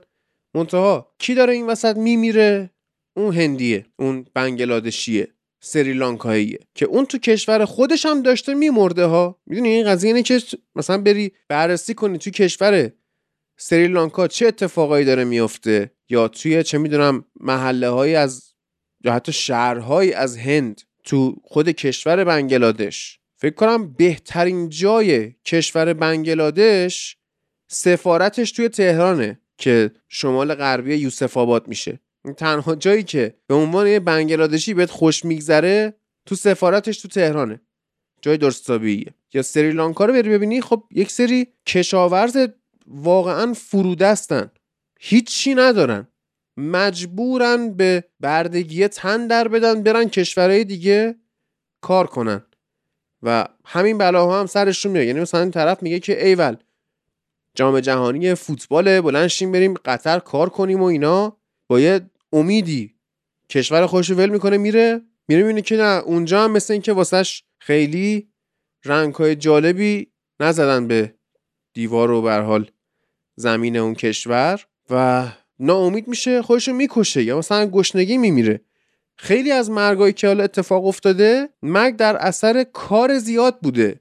یعنی مثلا یارو دیر کرده، پیمانکاره داشته نزدیک ددلاین میشده. حالا قانون کار تو قطر هم اینطوریه که به قول شما اگر هم بخوای تازه دوازده ساعت کار کنی که نمی کنی، دوازده ساعت کار شما تو قطر تو شبه. یعنی مثلا هشت شب شروع میشه، هشت صبح شیفتت تموم میشه. یا اگه هشت ساعت کار بخوای بکنی، مثلا ده شب شروع میشه، شش صبح تموم میشه کارت. خاطر اینکه حالا توی اون گرمای وحشتناک و اینا نباشی. اینجوری بوده که وقتی که دیر میشده، به ددلاین نمیرسونده، پیمانکار اجازه استراحت و رفتن خونه به اینا نمیداده. توی شیفتای بیست و چهار ساعته اینا کار میکشیدن و یارو زیر کار تلف میشد. قشنگ اون علامت ویستد سری بازیای جی تی ای میومد رو صفحه که تلف شد یارو عملا. و آره، قانون باید باشه، ولی اون پیمانکاره به نظر من تقصیر بیشتری داره. یعنی میتونسته مثلا چم چهار تا کارگر، ده تا کارگر بیشتر استخدام کنه، یه ذره پول بیشتر بده، از حاشیه سود خودش کم کنه که نخواد اینا رو اینجوری به کار بگیره. ولی خب بله، قانون گذارم به حال حرفت درست. نمیدونم واقعا مسئله یه که مرز روشنی نداره اینکه کدوم مقصرن. ببین بخوای از منظر انسانی بهش نگاه بکنی، میشه اینجور گفت که خب آره، خود پیمانکار باید انسانیت سرش بشه و اینجور کار نکشه از, از کارگرش. ولی بحث اصلا بحث انسانیت اینجا نیست هادی. یعنی توی مسائل اقتصادی کوچکترین مسئله‌ای که وجود داره بین بنگاه اقتصادی جون مردمه، اونم توی محیط‌هایی مثل آسیا، مثل بنگلادش، مثل هند و حالا قطر هم میتونیم بگیم دیگه. برای خارجی‌ها، برای کارگرهای این مدلی کم اهم کم اهمیت ترین مسئله جونشونه و سلامتشونه و اهمیتی نداره. ببین پیمانکار رو نمیتونی مثلا هادی، واقعا نمیشه انتظار داشت که بیاد و خودخواسته حمایت بکنه از حقوق کارگر. نمیکنن هادی. یعنی واقعا یک مسئله‌ایه که انتظار بزرگیه، انتظار بزرگی نیستا. یعنی این که آقا جون انسان در میونه، زندگی یک خانواده در میونه، این باید برای تو مهم باشه. ولی متاسفانه توی بنگاه اقتصادی این مسئله اصلا در نظر گرفته نمیشه که بخواد کوچیک باشه یا بزرگ باشه. و اون بنگاه اقتصادی پولشو در آورده. این شش هزار و پانصد نفری که مردن هادی، کی اسمشون رو میدونه و چه هزینه‌ای قراره براش پرداخت بکنن اون بنگاه اقتصادی؟ عملا شما اینا رو نمیتونی ببری به دادگاه. اگر قوانین اون کشور رو نقض نکرده باشن، شما اینا رو نمیتونی برید توی دادگاه. حالا چجور میخوای انتظار داری که اون پیمانکاره بیاد از حقوق اینا دفاع بکنه وقتی میتونه کارش رو پیش ببره با نهایت سود و بعدش هم کیسه‌ش رو پر بکنه و بره خونه و کسی هم به دادگاه نکشونتش؟ میدونی؟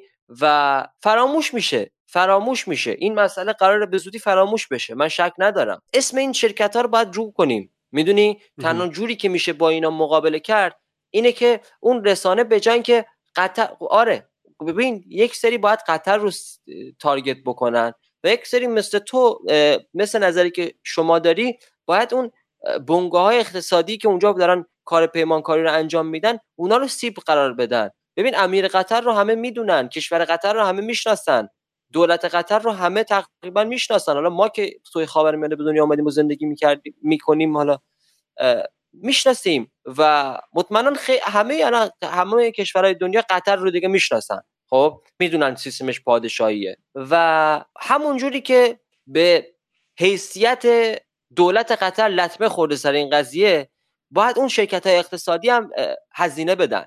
میدونی هزینه‌ای که امیر قطر ممکنه بده هزینه اندکیه، خب ولی اون بنگاه اقتصادی ممکنه هزینه سنگین بدن. امیر قطر میتونه بگه من در جریان نبودم. اصلا امیر قطر چه هزینه‌ای م... مثلا مگه میشه برداشت بردش دادگاه داخل قطر یا چیزی؟ نه اون که نمیشه. خب یعنی هزینه قرار نیست بده، یه ذره به حیثیت کشورش لطمه خورده که مشخص شده کشورهای این مدلی که سرمایه عظیمی دارن حیثیتشون ضربه بخوره چیزی از ارزششون کم نمیشه.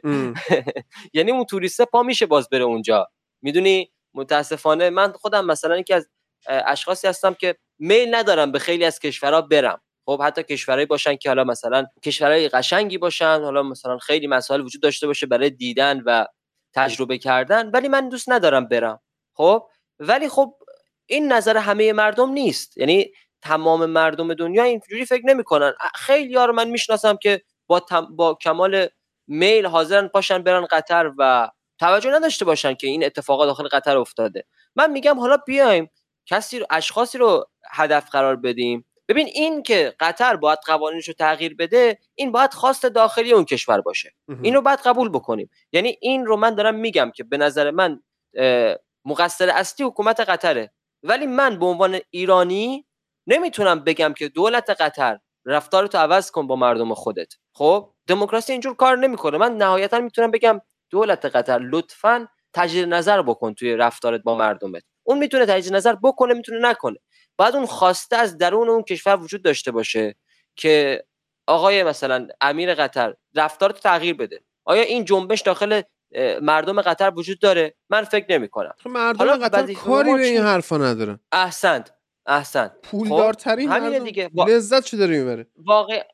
واقعیت دنیای دیگه متاسفانه. خب ولیکن من به عنوان یک ایرانی، یک شهروند انگلیسی، یک آمریکایی، اصلا یه دونه ژاپنی، حالا ب... نگیم فقط اروپایی، خب کاری که میتونیم انجام بدیم اینه که حالا اگر خبرنگار هستیم به عنوان مثال، اسم اون شرکت‌ها، اسم اون بنگاه‌های اقتصادی که داخل قطر، داخل ساخت و ساز سخت افزارها یه جام جهانی قطر شراکت کردن و سود کسب کردن، اسم اونا رو اعلام بکنیم. خب ببین الان بس بگیم اینا باز میشه ها نویدا. ببین آخه ما میان میگیم اینا میان در واقع حقوق بشر رو زیر پا میذارن به عنوان شرکت‌ها، به عنوان پیمانکارا، و قانون هم جلوشون نمیگیره. حالا میخواد قانون قطر باشه، میخواد قانون تایوان باشه، قانون تایلند باشه، قانون چین باشه، هر چی باشه. خب الان تو میگی مثلا اسم اینا رو بیایم بگیم. فارغ از این که اسم اینا رو بیایم بگیم یا نه،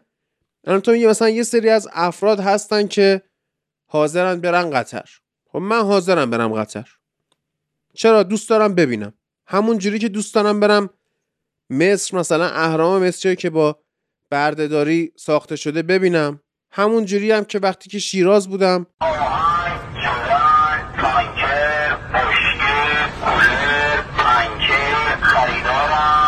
که با همین روش ساخته شده. و اینکه خب الان مثلا تو گوشیت چیه نوید؟ آیفون. آیفون شک داری که آیفون با برده‌داری ساخته شده؟ نه. چرا خریدی؟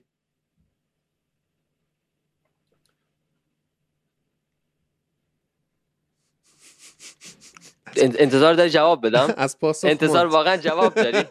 از پاسخ میماند. آره نه من دیشب اتفاقا خب در جریانی با چند تا از دانشجوها بودم، حالا بله. زیاد بودن عده‌شون. خیلی خوب. بعد یه دانشجویی بود، خدا چه سوالی پرسید آها دانشجو بود از شهر لیل بود. خب بعد از هم پرسید که از لیل چیزی میدونی؟ گفتم با چند تا از دانشجوهاشون ارتباط دارم. گفت چطوری؟ حالا لیل که دوره چجوری باشون ارتباط داری؟ گفتم یه یک انجمن دانشجویی هست به نام جوانان کمونیست لیل و من یه ارتباطاتی با, با اینا دارم. بعد بهم گفت کم... بعد بهم گفت کمونیستی؟ گفتم که همین از همین پاسخی که به تو دادم، پاسخ بی پاسخی. گفت گفت نه چه اشکال داره، منم کمونیستم. گفتم من نمیگم کمونیستم، من ادعا نمیکنم کمونیستم، چون بار مسئولیت سنگینی به دوش آدمه. اگر بگه کمونیسته بعد بگه آقا چرا آیفون داری، بگه چرا نایک پاته، بگه چرا اصلا کلا سر تا پاتو نگاه بکنید کمونیست نیستی، چرا لاکی استرایک و آفا اینا این همه این سوالا وجود داره دیگه. اینم اینجوریه دیگه، یعنی میگه چرا آیفون داری که چی بگم؟ برم سامسونگ بگیرم، اون سامسونگو بردان نساختم، برم هواوی بگیرم. آفرین، یعنی شما اگه بخوای از محصولات برده‌داری استفاده نکنی بعد بری یک قاری که با سنگ چخماق خودتو گرم کنی و مثلا اگه بخوای غذا بخوری بعد با شاخ و برگ درختا و یه سری سنگ و اینا شروع کنی مثلا نیزه درست کردن و اینا. یعنی ماها تماماً کانسیومرهای برده‌داری هستیم، مصرف کننده های برده‌داری. هر چی که فکرشو بکنی، میکروفونی که من دارم باهاش صحبت میکنم، لپتاپی که جلومه، ببین هادی، قهوه‌ای که دارم میخورم برده‌داریه. ببین این این جو این دست جنبش ها، ببین یک برند، یه برند لباسی هست، برند لباس که نیست، نمیدونم آسوس رو میشناسی اگر اسمشو درست تلفظ بکنم؟ نه. یک شرکت انگلیسی اگر اشتباه نکنم خوب. لباس میفروشه. خب یعنی اسپل کن، سرچ کنم ببینم. بوتیک ای اس او اس. خب خب این انگلیسی لباس میفروشه، مثلا بوتیک فیزیکی نداره ولی لباس میفروشه. خب یه برند دیگه هست به نام اگر اشتباه نگم شین. خب این چینیه، S H E I N. و ببین این جنبش الان مثلا این حرف، این گفتمان توی اروپا وجود داره که آقا این برند مثلا علل خصوص شین، این رو بایکوت بکنید، ازش لباس نخرید، اپلیکیشن‌هاشون از روی گوشیاتون حذف بکنید. خب میخوام بگم این گفتمان هم گفتمان جدیدیه. باز حرفامون یه مقدار تکراری میشه مثل اپیزودهای قبلی که آقا این تمام این لباسی که الان تن شماست، خصوصا توی اروپا این براشون مهمه. چرا؟ چون اینجا حالا هزینه زیادی میدن برای این لباسه. خب بعد لباسه رو باز می‌کنی می‌بینی که نوشته مثلا made in بنگلادش. خب الان همین لباس کیت‌های فوتبال، خب فکر نکن لباس منچستر یونایتدی که حالا کریستیانو رونالدو تنشه داخل انگلیس ساخته میشه، دوخته میشه، اینم هم از همون کامبوج میاد. خب اینم هم از همون بنگلادش میاد و اونجا کارگرها هزینه خیلی کمی براشون داره، برای همین تولیداشون اونجا میذارن و این خب اینو فکر می‌کنم همه بدونن، این مسئله بیسیکیه. منتها منتها منتها بازارشون توی اروپاست. ببین نصف درآمد دنیا به صورت سالیانه که میشه چیزی حدود چهل تریلیون دلار، این آمریکا و اتحادیه اروپاست. نصف درآمد دنیا توی اروپاست و آمریکا، و خب این باعث میشه که کل بازار دنیا روی این کشورها فوکس بکنن. خب یعنی اپل و غیره و حالا نایک، آدیداس، زارا، همه این برندهای بزرگ بازار اصلیشون توی اروپاست. این روشنگری باید بین مردم توی اروپا به وجود بیاد که آقا این اتفاق داره میفته، چون خیلی‌ها توجه نمی‌کنن، نمی‌دونن، می‌دونی اطلاع ندارن که این لباسی که تنشونه و توی بنگلادش مثلا ساخته شده، این باید مثلا این مثلا همچین شرایطی برای کارگرش وجود داره و این و این و این و چون نمی‌دونن، چون این بازار گسترده همچنان برای برندها وجود دارن، فضایی برای اون برندهایی که میان و پاک کارشون رو انجام میدن به شدت تنگ میشه. میدونی الان برندهایی هستن که آقا لباسایی که تولید میکنن لباسهای لوکاله. خب این نوشتن آقا ما کارگرامون داخل مثلا خود فرانسه هستن یا مثلا کارگرامون داخل خود همون بنگلادش هستن، ولی ما تمام حقوقشون رو رعایت میکنیم، یعنی بیمه دارن، حقوق خوب دارن و این چیزا. و خب باید جا برای این بازار این دست از کمپانی‌ها باز بشه، کمپانی‌هایی که کارشون رو درستی انجام میدن و وجود دارن. و اینکه من میگم باید اون باید اون پیمانکارا شناخته بشن برای مردم، برای اینه که باید مردم بشناسن و به حیثیت اون شرکت‌ها لطمه بخوره و باعث بشه تو کشورهایی که رول آف لا وجود داره، توی غرب، توی اروپا، توی آمریکا میل کمتری دولت داشته باشه به این که بخواد با اینا همکاری بکنه و این شرکت ها ضرر ببینن، میدونی؟ و اینجوری فقط میشه یک از اون شش هزار و پانصد نفری که کشته شدن دفاع کرد. کار دیگه به نظر من نمیشه. مشکل اینه که آه. اون سیاستمداره، اون کسی که قانون تعیین میکنه، اون کسی که میره تو کنگره، اون کسی که میره تو پارلمان و غیره، خب هزینه شما فرض کن مثلا کمپینای انتخاباتیشو یا مثلا اون لابیاشو کی واسش انجام میده؟ کمپانی هایی که دارن این کارا رو میکنن. قطعاً یارو نمیاد به ضرر کسایی که کمکش کردن به این پست و مقام برسه قانونی وضع بکنه که، یعنی حالا این اینو گوش بده بگو. اینو گوش بده شرکت مثلا یه شرکت مثلا که برگر میزنن، نمیخوام اسم بیارم، اسم میاری توی پادکست کنم، اسم میاری برگر کینگ، مشکلی برات نه برگر کینگ نه، توی ایران مثلا یه شرکتی آها. که حالا مثلا چی بهشون میگن این فرآورده‌های چی میگن فرآورده‌های پروتئینی. پروتئینی مثلا نه اسم نمیارم، آره خب. تولید میکنه، بگو سانسور کنم، بگو خب. یک دو سه اوکی خب آره چرا گفتید بگم که سانسور کنید؟ خب میخواستم خودم بدونم. خب مثلا آقا داره پولش رو از گوش در میاره دیگه، درسته؟ درست، از گوش داره پول در میاره. حالا اگر بازاری که توی ایران وجود داره برای این فرآورده‌های لب... لبنی خوب شد پروتئینی مثلا میل پیدا بکنه، من نمیخوام الان بحث گیاهخواری این چیزا رو باز بکنم، صرفا میخوام یه یه مسئله رو روشن بکنم. اگر مثلا جمعیت ایران یهو همه با هم گیاهخوار بشن، همین کمپانی که من اسمش آوردم که داره نونش رو از گوش در میاره میره برگر گیاهی میزنه، خب بله. همون میشه مثلا سردمدار گیاهخواری. چرا؟ چون میخواد به سودش برسه. من میگم این مسئله اونورم میتونه حاکم بشه، یعنی اگر اون خواست از سوی جامعه، ببین جامعه مسئله‌ایه که جامعه تقاضا داره دیگه، توی اقتصاد هم سپلای دیمند هست دیگه. اگر تقاضای وجود داشته باشه توی جامعه که اون ما با شرکت‌های همکاری بکنیم که اون شرکت‌ها کارشون رو درست انجام میدن، حالا از هر منظری اون شرکت‌ها هم تغییر رویه میدن تا بتونن بازار خودشون رو حفظ بکنن. خب حالا اون شرکت‌ها میان از طریق رسانه‌ها یک سری مثلا جریان سازی‌ها انجام بدن، مثل حالا شرایطی که برای محیط زیست وجود داره توی مثلا شرکت‌هایی که حالا توی مسائل نفتی و اینا کار میکنن، اینا خیلی روی رسانه ها سرمایه گذاری میکنن، خیلی به رسانه پول میدن. اصلا یکی از سیاستاشون اینه که از رسانه به مردم القا بکنن که آقا دیگه دیره، خب یعنی دیگه اصلا گذشته از این که ما بخوایم کاری انجام بدیم، دیفیتیسم بهش میگن، خب یعنی اینکه ما شکست خوریم، تموم شده، ول کنید این بازی رو، خب که آقا دیگه مثلا نفت استخراج نکنید و این حرفا. و این جریان سازی از سوی رسانه وجود داره، ولی خب ما هم رسانه هستیم، من و تو هم اینجا الان رسانه هستیم و از کسی پول نمیگیریم، میدونی چی میگم؟ ما میتونیم یه کاری انجام بدیم و مثل من و تو هم زیاد هست توی این دنیا، خوشبختانه.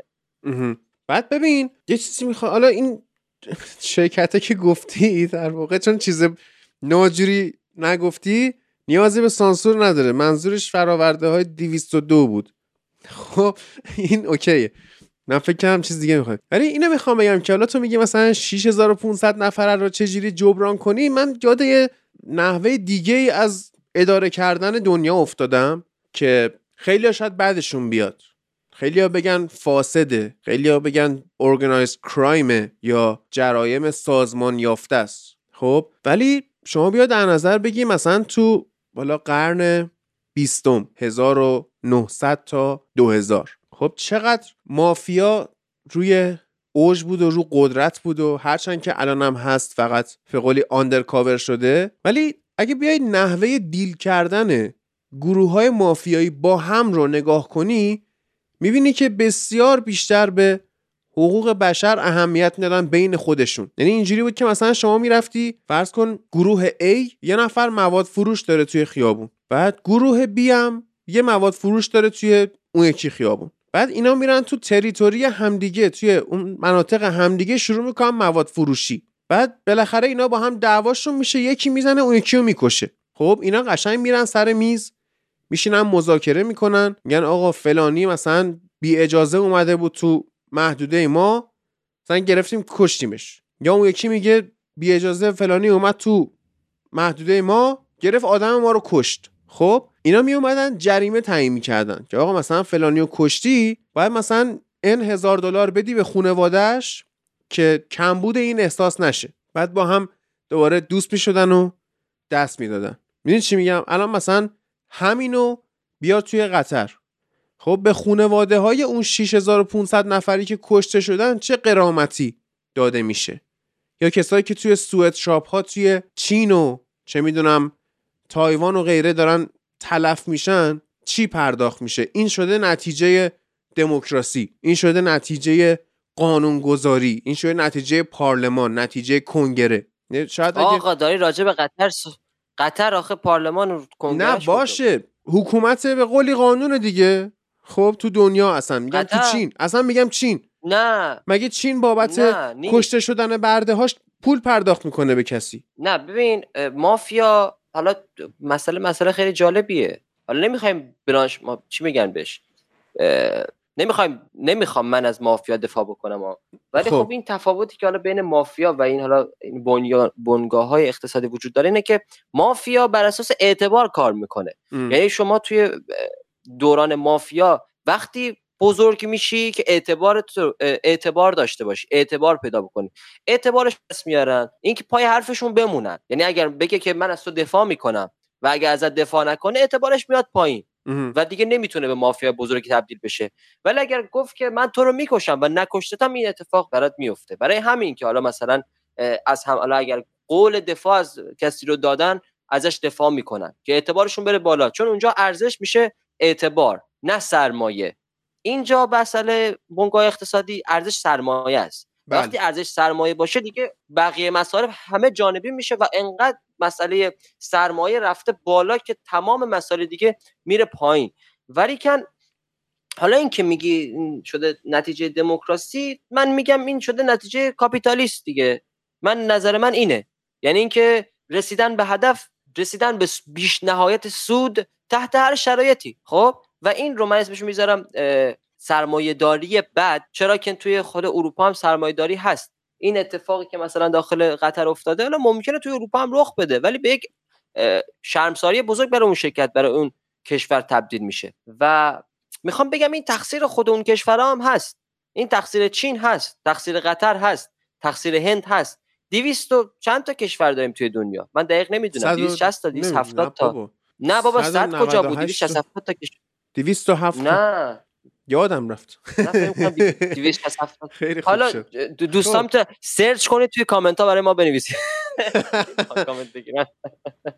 من به اندازه کافی سر کوروش فوش خوردم تو کامنت ها. حالا چند تا از این کشورها میخوام بگم که چند تا از این کشورها واقعا رول آف لا دارن. چند تا از این کشورها حکومتشون، چند تا از این ای بابا نذاش کامنتمون رو بگیریم.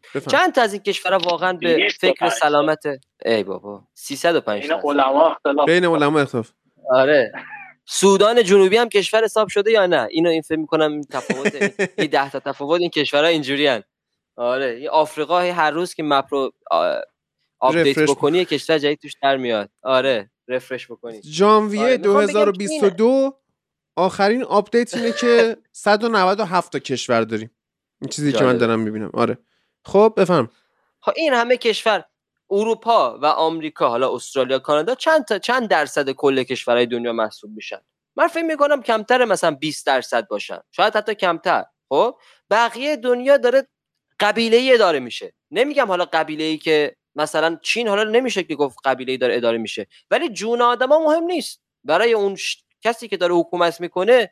جون آدم ارزش زیادی نداره. خب اون حقوقی که اون شهروندش داره اهمیت زیادی نداره و بهتره به جای اینکه بگیم آقا ببینید دموکراسی چی جوری شده. من حقیقتا به عنوان کسی که داخل اروپا داره زندگی میکنه، من آرامش رو بین مردم میبینم، اون رفاه اجتماعی رو بین مردم میبینم. و خب البته که این رفاه و آرامش به واسطه کلی خونریزی تاریخی که اروپایی انجام دادن شکل گرفته، ولی خب خیلی از قانونایی که تصویب شده برای اینکه از شهرونداشون دفاع بکنن، از کارگراشون دفاع بکنن و خیلی مسائل دیگه، اینا رو نمیشه کتمان کرد. ام. و آقا چرا قطر این کارو نمیکنه؟ چرا مردم قطر این رو نمیخوان؟ میدونی چرا مردم بنگلادش این رو نمیخوان؟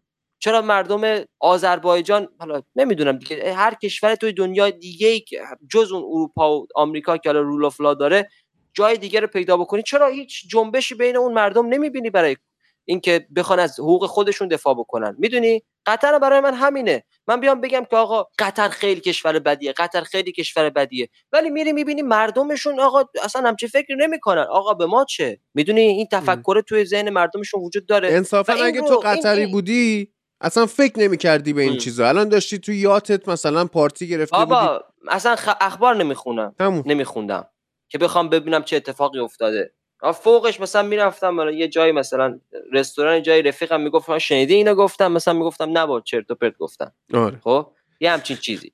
ولی کن ولی خب خیلی دیگه عادی چیزه. بخوای از این برسی به اینکه آقا چرا مثلا دموکراسی فلان و بهمان، من میگم تو اصلا دموکراسی هم اگر تو قطر برقرار باشه وقتی مردمشون نمیخوان، چه ما من تو ایرانی چه, چه میتونیم بگیم؟ وقتی خود بنگلادشیا، البته بنگلادش داره پیشرفت میکنه، البته پیشرفت از جنس چینی، خب یعنی داره بازار کار بزرگی رو فراهم میکنه که دیگه کارگراش مجبور نشن برن قطر و برن توی قطر و حالا مثلا اینجوری باشون برخورد بشه. ببین چین هم همچین شرایطی داشته دیگه، یعنی الان چین واقعا خط فقرش خیلی مثلا جابجا شده، خیلی میلیون ها میلیون آدم از اون خط فقر اومدن بالا و الان دارن زندگی نسبتاً بهتری رو تجربه میکنن به نسبت حالا مثلا پنجاه سال گذشته و این اتفاق داره برای بنگلادش هم در آینده پیش بینی میشه.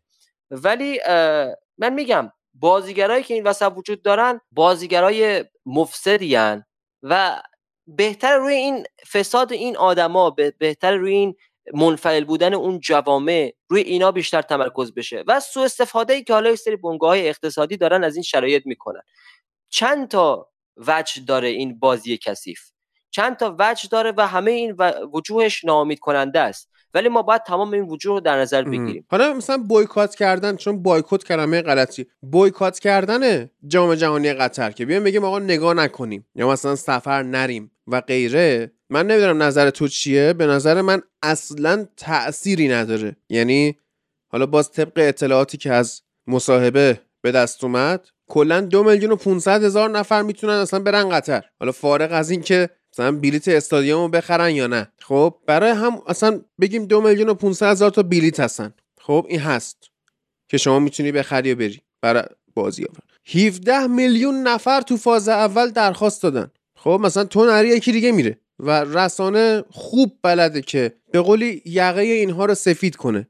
این قشنگ خیلی شیک میان برگزار میکنن، زیبایی‌ها رو نشون میدن، امکانات قطر رو نشون میدن، اینا هم که مردن مردن با کارهای بشر دوستانه و چه میدونم اهدای استادیوم ها به کشورهای آفریقایی و غیره هم یه به قولی ظاهر بشر دوستی به خودشون میگیرن، کار خیر هم میکنن، بنیاد خیریه تأسیس میکنن، فکر کنم الان هم دارن، بعد خطوط هواپیماییشون رو گسترش میدن که حالا از پیرن بارسا گرفته تا هزار جای دیگه اینا رشد خواهد کرد، تبدیل میشه به یک مقصد مهم توریستی. و حالا تو گفتی من نمیدونم قطر بار داره یا نه، یکی از علتهایی که ایران، حالا من کار به امکانات استادیوم های ایران ندارم ولی نمیتونه میزبان بشه، اینه که مثلا برزیل توی دو هزار و چهارده میخواست به توریستایی که میان واسه تماشای بازی ها الکل نفروشه، نذاره اینا مثلا به قولی داستان بکنن و اینا، اما فیفا مجبورش کرد به فروش الکل. خب الان بحث الان همچین بحثی هست. باریکلا یاسین بالاخره قطر گفته بود که ما این کارو انجام نمیدیم، ولی فیفا انگار داره روش فشار میاره که یه مثلا بارفروشی داشته باشن کنار ورزش. بارفروشی که نداره، فعلا کشمکش دارن، بار الکل فروشی ازش میله میخرن. خوشگوار بود. آره آره که بار بزنن کنار استادیوم. ببین یه چیز هنوز انگار کشمکش دارن، چیزی اعلام نکردن. یه چیز عجیبی اصلا داره تو قطر اتفاق میفته. خب یعنی قراره واسه اکثر فرهنگا اونجا داستان را بیفته، به این صورت که حالا شما اگه محبت کنید سرچ نکنید من خوشحال میشم، چون چیزای خوبی نمیبینید.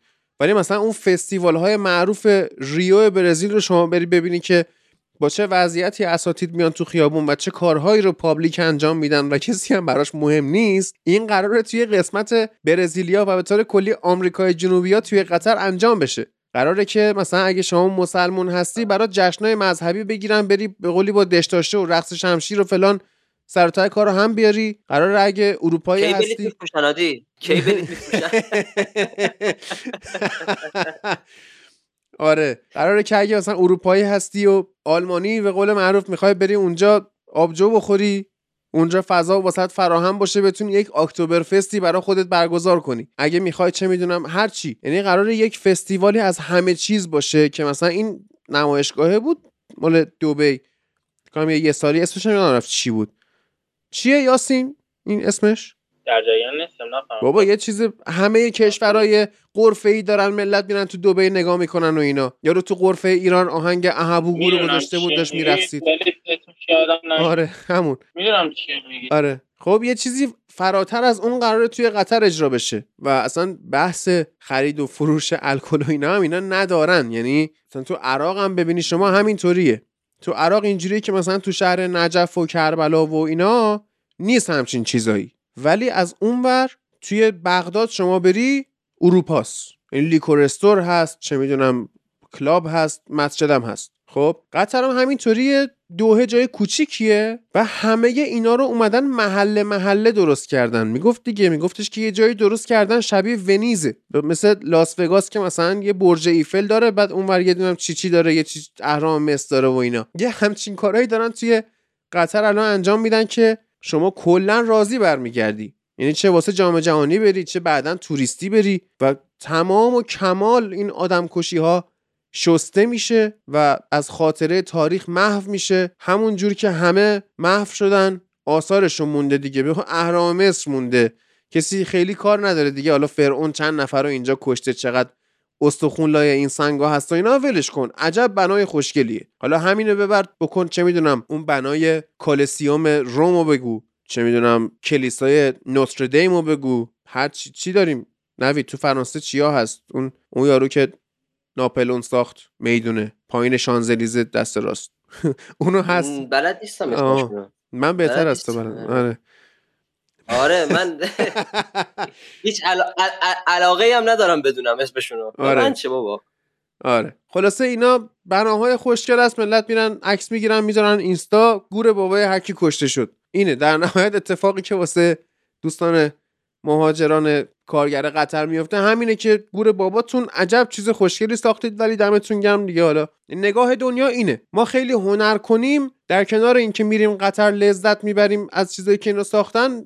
حالا نمیدونم یه فاتحه بخونیم، فاتحه بخونیم بارو کرد. هیچ کار دیگه ای ما دست یا اگه دوستان پیمانکار شدید آدم خوبی باشید، من اینطوری میتونم بهتون بگم.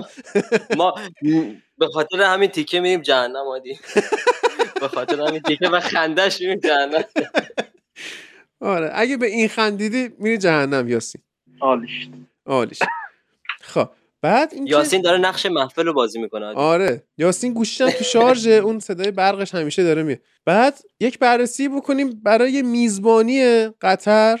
حالا بحثی که اون اول مطرح کردم، اساتید مثل این که مینیمم چهارصد میلیون دلار رشوه دادن، از سپ بلاتر بگیر بیا تا پایین، که نمیدونم حالا بحث بود زیدان رشوه گرفته، نمیدونم کی کی رشوه گرفته، فلورنتینو پرز کمک کرد. اینا رو حالا شایعه است، من خیلی در جریان نیستم، اما تحقیقاتی که اف بی آی برای ما فعلا رو کرده اینه که دو نفر هستن که اصلا حالا اسمشون هم فاش نشده، اما فیلم قبول رشوه قطری ها ازشون موجوده. بعد سه نفر دیگه هم هستن از به قولی حالا چون رئیس فدراسیون بگی یا چی چیه کشورهای آمریکای جنوبی که خیلی خوبن اینا. اصلا یه آقای هست خولیو گروندونا آرژانتینی، این دو هزار و چهارده مرد، یعنی رأیشو داد مرد. یکی دیگه هست مال پاراگوئه، این از همه قشنگتر پروندهش، آقای نیکولاس لئوز، این یکی دو سال مرده. اون موقعی که مرده تحت بازداشت خانگی بوده به خاطر فسادهایی که توی همون کشور خودشون انجام داده. بعد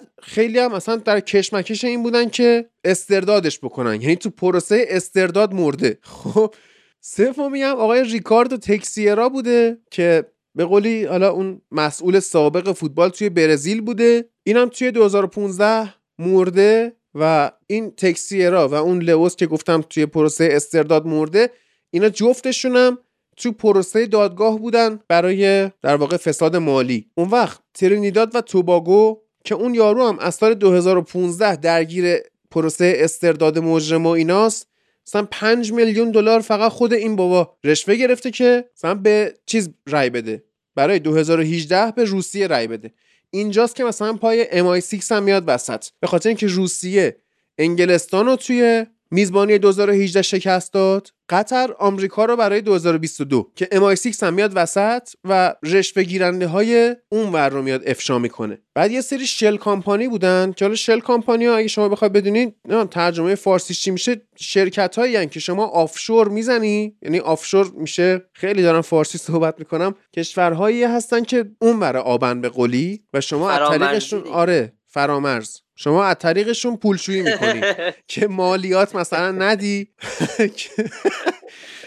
مالیات ندی فامیل آره مالیات ندی یا فرار بکنی از دادن رسید اموالت به دولت خودتون. شرکت هم آفشوره دیگه به قولی. اصلا این رشوه هایی که داده میشه از طریق این شل کامپانیا بوده. شل کامپانیا هم میشه شرکت پوششی. شل میشه اون صدفی که مثلا مروارید رو درون خود پوششیه که روی مرواریده.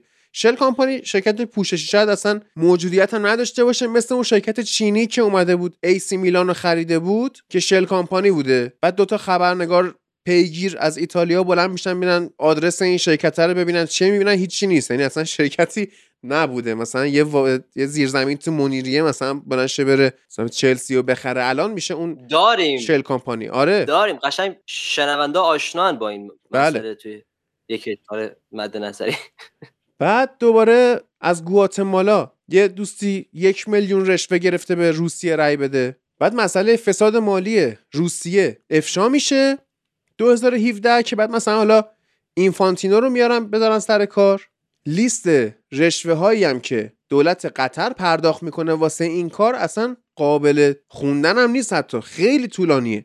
و قضیه اینه که از دو هزار و یازده اف بی آی داره روی اینا تحقیقات میکنه و دونه دونه همینجوری دارن دستگیر میشن، تیکن داون میشن به قولی، ولی کاریه که انجام شده و در نهایت هم میبینیم که مثلا انگلستان در آینده به اون میزبانی یوروش رسیده، مشترکم فکر کنم با ایرلند و اینا. آمریکا هم به جام جهانیش رسیده. یه مقاله هم هست مال سال دو هزار و پانزده که باز اومده کاملا شرح داده که اینوستیگیشن هایی که روی فساد خود فیفا بوده به چه صورتیه. یاسین تو صحبت کن. قضیه میزبانی قطر خب همه دیگه میدونن که ماجرای پر آب و تابیه و نکته‌ای که هست و همه الان حاجی اشاره کرد اینه که در واقع یه جوری بوده که آخر سرش همه یه چیزی رسیدن. یعنی حالا ما میبینیم وقتی که بحث میزبانی میشه بعد از اون قطر یا آمریکا که سال دو هزار و بیست و دو شرکت کرده بودن، قطر شد این دوره، آمریکا دوره بعدش و حالا مثال دوره قبلش که دوباره انگلیس اومده وسط و در واقع چیزی نیست که فیفا بخواد ازش بگذره. یه جوری داره واکنش انجام میده که علاوه بر اینکه مردم حساس میشن، از اون طرف هم داره رضایت ملت‌ها رو به دست میاره. بحران دوری که قطر چیز خیلی بدیه که الان اونا یه بحثی دارن با توجه به اون فشاری که عربستان و امارات روش گذاشته بودن، یه مقدار توی منطقه دچار بی‌ثباتی هم شد شده بود. ولی خب حالا میبینیم که داره رفته به رفته اون رضایت منطقه‌ای هم به دست میاره که همین موضوع ضمانت حضور قطر در کنار آمریکا شده.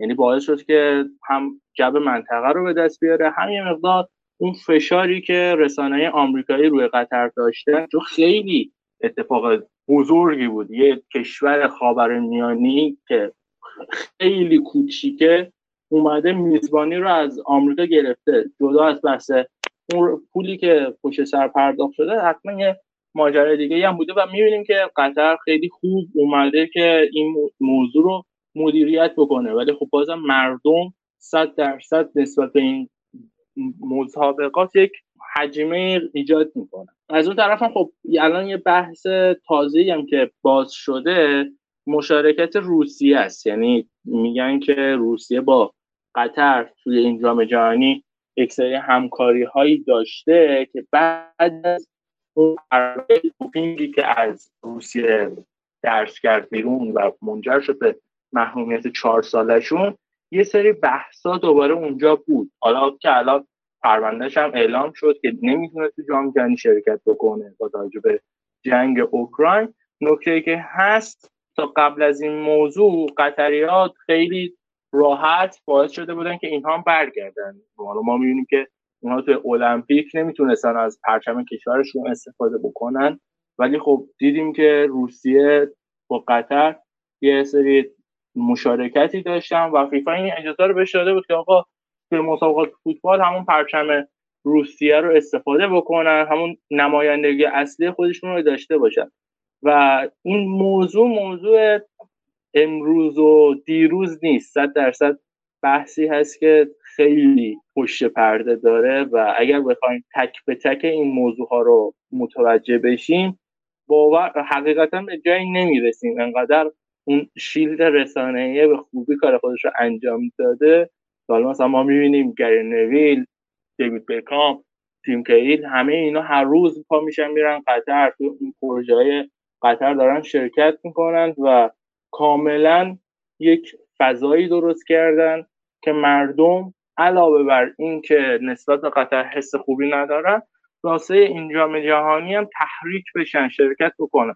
ما سال دو هزار و هجده که جام جهانی بود یادمونه دیگه، بالا هر دوتا میزبانی هم نزدیک کشور ما، اگر بخوام پایگاه رسانه‌ای داشته باشن تو ایران هست. که مثلا جام جهانی روسیه من یادمه دیگه، چون اوایل دوران خبرنگاری من بود، تو اون دورش چی اصلا از این خبران نبود که بیان یه پایگاه رسانه‌ای بزنن. الان تو ایران پایگاه رسانه‌ای قطر داریم و مثلا اون میاد اخبار رو درست میکنه، یه سری کلیپ مخصوص ایران میزنن که میایتون از کلیپاش همین ماه پیش بود که خیلی سرصدا کرده بود، اومده بودن کل مسابقات جام جهانی قطر رو با یه کلیپ ده دقیقه‌ای خلاصه کرده بودن، گفته بودن که حالا مثلا شما میتونید پنج دقیقه تو مسیر باشید، انقدر این شهر عالیه، کیفیت قطر. گفته بودن که مردم هم نسبت به این جام جهانی یک شور و هیجانی داشته باشن و من فکر می‌کردم این موضوع فقط واسه ایرانه که تو همسایگی شرایطی که دیدم، نه، وقتی که تو بطن ماجرا میریم می‌بینی که تو اکثر کشورها و علال خصوص اون بحثی که قطر به عنوان میهمان میرفت تو قاره‌های مختلف شرکت می‌کرد، یه سری ارتباطات بوده بینشون که باعث می‌شده م- مثال اون آدمی که توی مکزیک نشسته توی پاناما داره زندگی می‌کنه، اون هم به خاطر ببینه که خب این جام جهانی چه اتفاقاتی داره میفته و بیاد و از اون چیزهایی که رسانه براش درست کرده، اون خوراک رسانه‌ای که تقدیم مردم شده، بیاد بهره ببره. و خودم هم حالا میگم، من خودم هم یه مقدار این رکب رسانه‌ای رو خوردم دیگه، یه مقدار خودم هم علاقه دارم که مثلا برم ببینم اینجا میدونی چی میشه، چه اتفاقاتی میفته. مثلا وقتی میبینی یه سری امکاناتی دارن میدن، ورزشگاه نهصد و هفتاد و چهار که اصلا ورزشگاه متحرکه، واقعا یه چیزی هست که هر آدمی رو نسبت به خودش جذب میکنه. بله، به هر حال میبینیم که هر چقدر که داره میگذره و بشر داره مدرن تر میشه، به نظر من اون میزان سیویلایز بودنش، متمدن بودنش داره کمتر بله، میشه. بله، هادی شروع کرد پیام اخلاقی آخر اپیزود رو شروع کرد. نه به آخرش نرسید. آره، اون وحشیگریشون، اون برده‌داریشون، اصلاً باید داشته باشه و غیره. آره، مدرن تر شده، سیستماتیک تر شده و قانون به قولی پوشش خوبی براش قرار میده که اینا راحت تر بتونن جنایات خودشونو انجام بدن. این از این مسئله. مسئله بعدی، بریم به فرمت خود جام جهانی و حالا این بازی‌های دوستانه و چم آماده سازی و قرعه‌کشی و در واقع مسائل دیگه بپردازیم. تاریخ که... تاریخ بازی‌ها، آره خیلی خیلی آره. پرسیدن که راجع به تاریخ بازی‌ها صحبت بکنیم. اونقدر مسئله پیچیده‌ای نیست، حالا میگیم. چه تأثیری میذاره روی برگزاری لیگ‌ها؟ لیگی که مثلا، چون من امروز خوندم که شش اوگوست قراره که مثلا لیگ برتر انگلیس شروع بشه و ما به خاطر کرونا و غیره اون تعطیلی که پیش اومد و اینها، بازی‌های فشرده داشتیم، دابل گیم ویک داشتیم، چه میدونم فصل آماده سازی از دست میرفت، بدنسازی خراب میشد و غیره.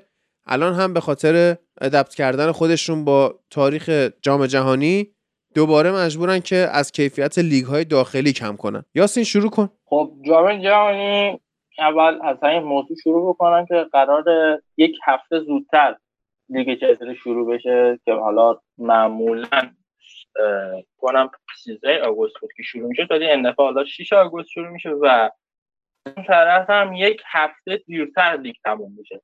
در واقع کلا اون مدتی که فیفا و قطر داده به لیگ‌ها اینه که یک هفته بازه زمانه یک هفته خودشون رو به خاورمیانه برسونن یا نو خودشون رو برای مسابقات آماده بکنن.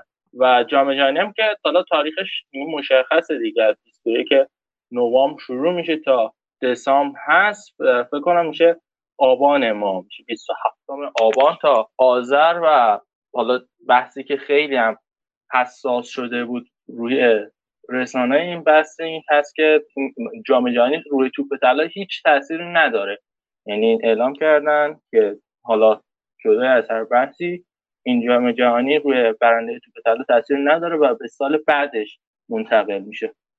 مقدماتی جام جهانی هم همین الان که من دارم حرف میزنم توی قطر داره بازیش برگزار میشه، یعنی قاره اقیانوسیه که با توجه به شرایط کرونایی اصلا بازیشون برگزار نشده بود دارن بازی مقدماتیشون رو انجام میدن که باز هم حالا یک کشوری هست به نام تواندا. اون کشور مثلا همین دیروز تستش نیم ساعت قبل از بازی مثبت اعلام شد، از این مسابقات میگن که قرار خط بخوره، یه اوضاع عجیب و غریبیه.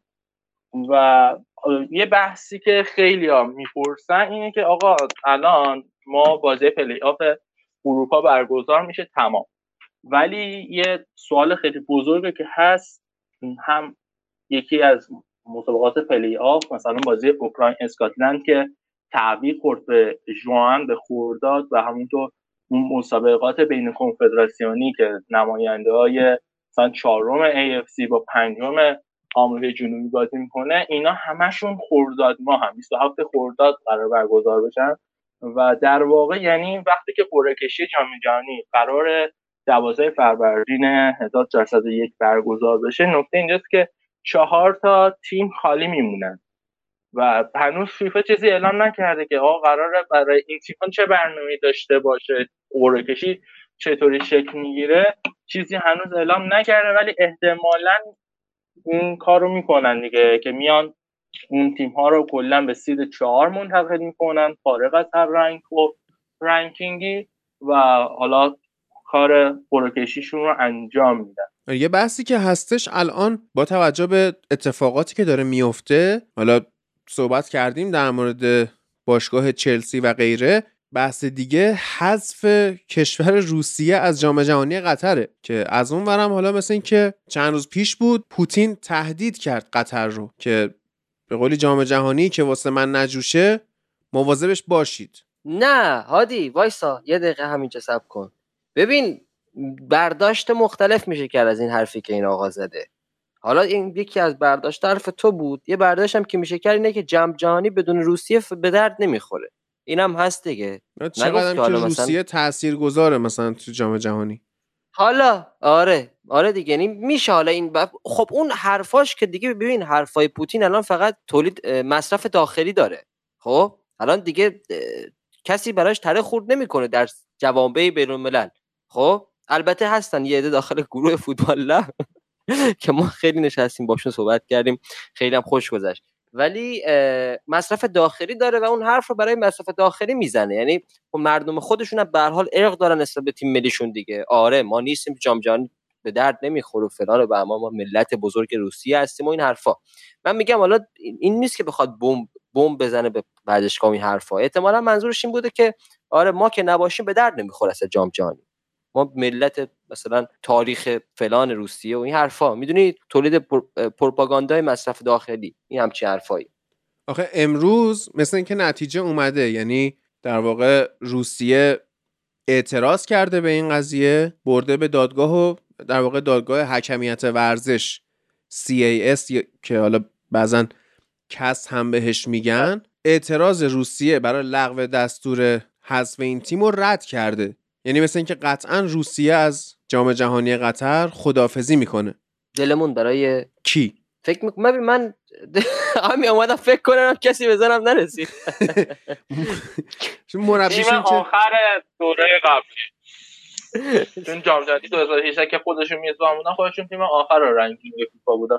بله آره نه ضعیف هم شدن الان که دیگه فکر نمی کنم مثلا بازیکن شاخص داشته مربیشون که مثلا کوکاکولا باز کرد اونم رفت اونم خب هیچی دیگه یه دوره خوب بودن یه دوره یادم نمیاد که ولی یه دوره یادم خوب بودن یه پاولوچنکو داشتن و یه سه چهار تا دیگه پاولوچنکو رو یادته بله تاتنهام بود دیگه رومن پاولوچنکو آره اینا فکر میکنم همون دوره دو هزار و هشت بود اگه اشتباه نکنم نسل اینا آره همون هول هوش بودن ولی جام جهانی یورو دو هزار نه یورو دو هزار و هشت جام جهانی نبودن ولی یورو بودن آره آره یورو دو هزار و هشت نیمه نهایی با اسپانیا آفرین آره آره من خیلی بچه بودم ولی این پاولوچنکو رو یادمه که تاتنهام بود و همون سال دو, دو تا بازیکنش اشتباه نکردن رفتن چلسی یه هافبک هافبک بود دفاع بود اسمش چی بود کی ایوانوویچ میگی زیادم جلو ما نه نه ایوانوویچ سربک همون رو میگم نه نه یه بازیکن داشت چلسی روس بود اگر سرچ بکنی اونم بازیکن خیلی خوبه چقدر بد بدنی بود دفاع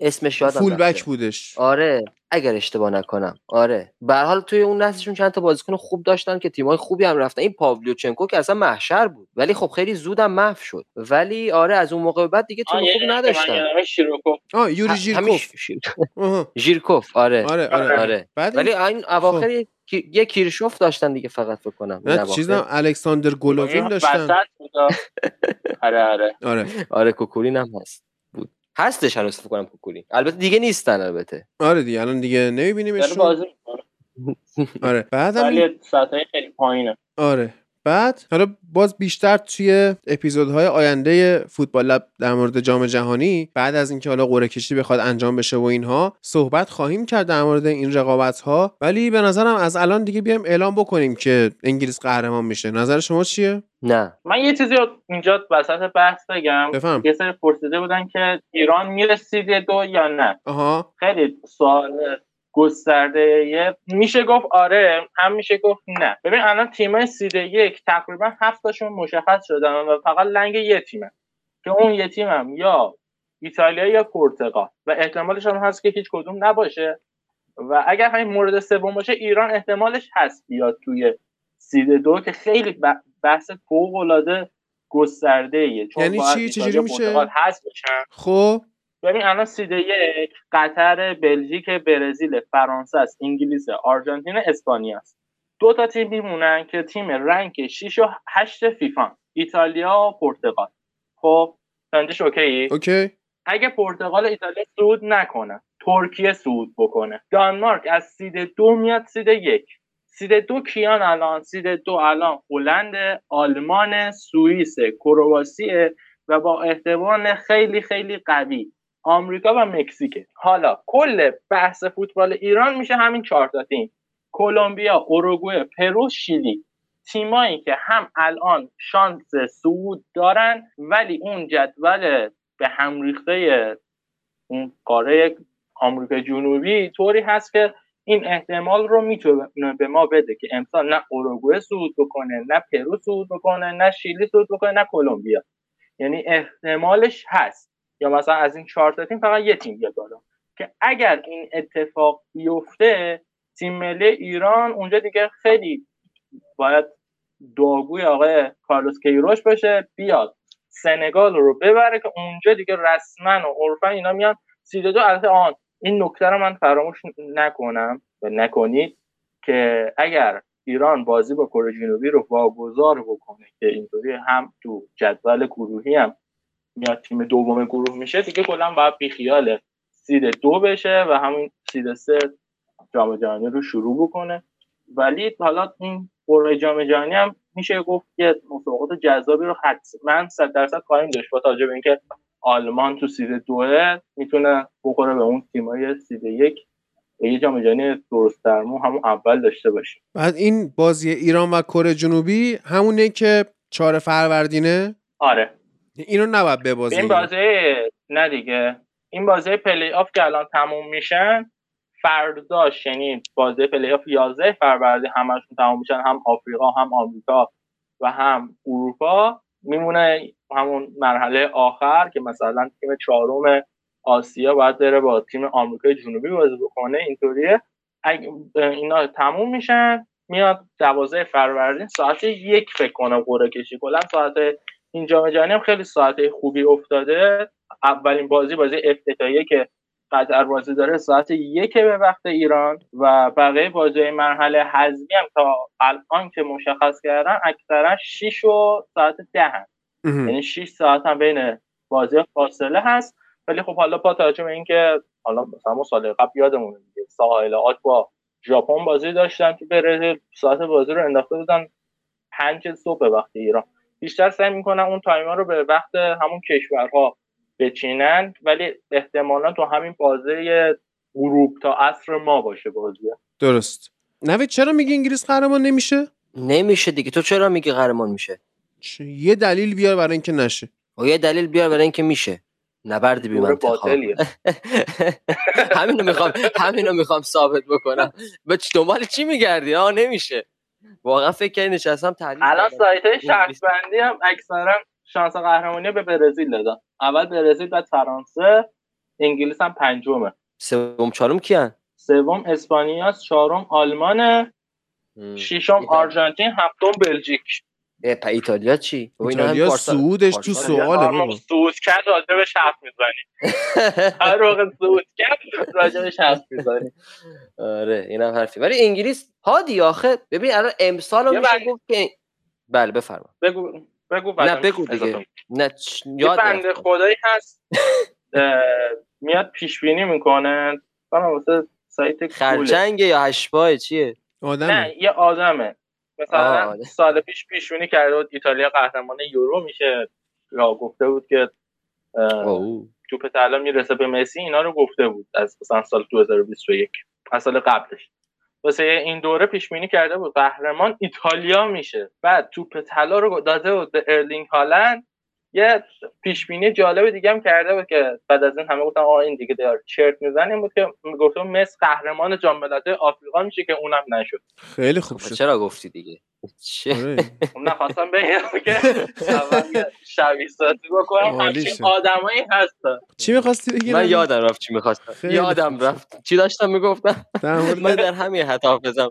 در مورد انگلیس و قهرمان شدن توی جام جهانی. آها آها آها ببین امسال مثلا لیگ برتر انگلیس امسال در نظر بگیر واقعا بازیکنی معرفی نکرده به تیم ملی، قبول داری؟ و یه سری از ستاره‌های پارسال تیم ملی، ستاره یوروش امسال اوف کردن، قبول داری؟ خب همین آقای مگوایر مثلا خیلی خفن بود دیگه توی یورو حداقل، یا مثلا به هر حال سانچو حالا توی اون فرم دورتموندش نیست، رایم استرلینگ که اصلا نمیدونم من واقعا آخر آخر او که ولش کن. اون اصلا دو... فکر نمی‌کنم دعوت بشه تیم. دعوت شده تو این لیست اخیره؟ تو لیست اخیر نه. تو لیست اخیر هم خط زد. آره، سانچو و رشفورد هم خط خوردن خوشبختانه. خب من ببین اصلا آخه ببین یه عده واقعا افت کردن. یه عده مثلا هری کین هم تا حدودی میشه گفت افت کرده. بعد بازیکنی هم معرفی نشده امسال. یعنی توی لیگ انگلیس میگردی رمزدیل که حالا توی دروازه آنچنان مشکلی نداشتن که رمزدیل هم تو این بازی آخرش نشون داد. اینم آنچنان تفاوتی در مقاطع حساس تاریخی با پیکفورد نداره. خب بعد دیگه مثلا تو خط دفاع که میایم توجه میکنیم میگیم مثلا یه بن وایت که حالا بن وایت حالا مثلا آنچنان د... نمیشه گفت مثلا از سطح جان استونز یا مثلا حالا بن وایت هم واقعا یک مگوایر کوچولوه. آفرین. خب بعد حالا میای تو خط هافک میبینی عملا هیچ کس معرفی نشده، یعنی اون بس جدید تزریق دکلن رایس و اون پسر لیدزیه خوبن واسه خط میانی. ببین نه به صورت کلی من میگم اون تیمی که بود خیلی از بازیکناش اوف کرده، در عین حال شخص جدیدی نیست که قرار باشه جاینشین. کانر گلگر میتونه او. اضافه بشه. بابا ولم کن. خیلی برخورد برای خیلی بلند. این مسئولیت‌هاش خیلی. بابا گلگر جا کی بره مثلا؟ جا دل علی. بذار جا فیلیپس. بذار جا فیلیپس. این مثلا همون ها جا کلوین فیلیپس فیلیپس مصدومه. خب مصدومه که حالا به جام جهانی که میرسه. آره خب دو تا مصدومیت سنگین نشه. آره. این تا برگرده ریکاوری بکنه به فرم قبلش برگرده یا خدا. مثلا برتراند حالا من نمیدونم آخرین بار کی دعوت شده. اون کلا دیگه از گزینه‌ها حذف شده. یا این تریپیر از اتلتیکو مادرید پا شده اومده داره داخل نیوکاسل الان بازی میکنه، یا مثلا مدیسن لستر سیتی کلا اصلا یه زمان قرار بود ما دو دل بودیم بین برونو فرناندز و مدیسون کدوم رو بگیریم، الان مدیسون اصلا مریض کجاست، گل میزد، پاس گل میداد، کاشته میزد، الان واقعا افت کرده. و دیگه چی بهت بگم، تو خط حمله کلا بازیکنی مثلا مهاجم بازیکنی از جدید من نمیشناسم که مثلا حالا مثلا اولی واتکینز هست خب دعوتش نمیکنه، دعوت نمیکنه آره دعوتش نمیکنه، ولی خب اون تعطیلات لیگ فصل بعد خیلی تعیین کنن، یعنی باید ببینیم کیفیت لیگا چطوری میشه، بازیکن‌ها چه مقدار احسن. بعد شما توجه بکن بازیکن‌های تیم ملی انگلیس اکثرا توی لیگ انگلیس بازی میکنن و فشرده‌ترین لیگ دنیا هم لیگ انگلیسه دقیقاً. و اینا وسط فصل باید باشن برن اونور دنیا جام جهانی برگزار کنن، یعنی نه تنها خود لیگ ضربه میخوره، تیم ملی هم قراره ضربه بخوره. ولی یه هفته قراره مثلا قبل از مسابقات جام جهانی اردو اردو که نمیشه، یعنی سوار هواپاشو میکنن میبرنشون اونجا، اینجوری میرن توی زمین. برای همینان فکر نمی‌کنم انگلیس شانس زیادی داشته باشه، یعنی با توجه به اسکواد که در نظر میگیرم من میگم چون وسط فصله، این بازیکن‌های لیگ انگلیس همشون از اول تا آخر فصل پدرشون در میاد از فرسودگی، از خستگی. اینکه وسط فصله به نظرم یک ذره اتفاقا کمک میکنه به آمادگی بازیکن‌های انگلیس. دیگه بستگی داره با چه تفکری بخوای بشه. من دوست ندارم قهرمان بشه، اینو یه مسئله منفی میدونم، تو دوست داری قهرمان بشه، اینو یه مسئله مثبت میدونی، این کاملا به تق میدم. ولی من این مثلا میگم دیگه حالا کلا بیشتر از اینکه قرعه کشی بخواد تعیین کننده باشه رو قهرمان جام جهانی، بیشتر از همشون همین فرمت لیگاست که چه اوضاعی داشته باشه. چند تا تعطیلی داریم توی لیگا؟ چند تا تعطیلی که یعنی این چی؟ یعنی لیگ که بخواد همون شش اوگست مثلا شروع بشه تا یه ماه مثلا یه دو تا فیفا دی داره احتمالاً دو تا فیفا دی داره و بعد از دوم یعنی سومین فیفا دی میشه جام جهانی. آها پس خیلی فرقی نمیکنه با سالهای دیگه، چون دو تا فیفا دی همیشه داشتیم تا نیم فصل آره. بیشتر هم داشتیم این فصل که اصلا خیلی بیشتر داشتیم به خاطر باز فشردگی بازی‌های ملی. و خب الان یه چیزی دیگه هم که هست لیگ ملت‌ها، لیگ ملت‌ها یعنی می‌ذارن تو این برنامه. آه بیخود تورنمنت جدید درست کردن. لیگ ملت‌ها لیگ با... ملت‌ها آره. آره دیگه. آها. با توجه به این قرعه‌کشی عجیب و غریبی هم که شد، تیم‌های سنگین خوردن به هم دیگه، اونم واسه خودش داستانیه. ببین خود تیم‌های ملی به نظرم باید اولین جمع کنن این رقابت. اولین هفته خب اینو من بگم بگو بگو. این یه... اولین هفته بعد از جام جهانی توی لیگ انگلیس هم باکسینگ دیه. اوه اوه اوه اوه. و یکی از چیزایی که حالا خیلی از بچه‌ها نتایج قطر رو دیده بودن گفتن آقا این میزبان مثلا میخواد چیکار بکنه و اینا، ولی خب نکته تیم ملی قطر هم اینه که قطر الان میتونم بگم با تمامی تیم‌های هر قاره بازی کرده، یعنی با آسیایی که تو دور اولش بود، بعد رفتش اروپا با گروه A بازی کرد، بعد رفت آمریکای جنوبی تو تورنمنت اونا بود، رفت دوباره با برزیل و آرژانتین و تقریبا یه دور کل جهان زده و از این لحاظ تیمشون تیم با تجربه ایه و من این احتمال رو میدارم که بیان و یه شگفتی سازی بکنم با توجه به همون پشتیبانیه که به تیم میزبان میدن.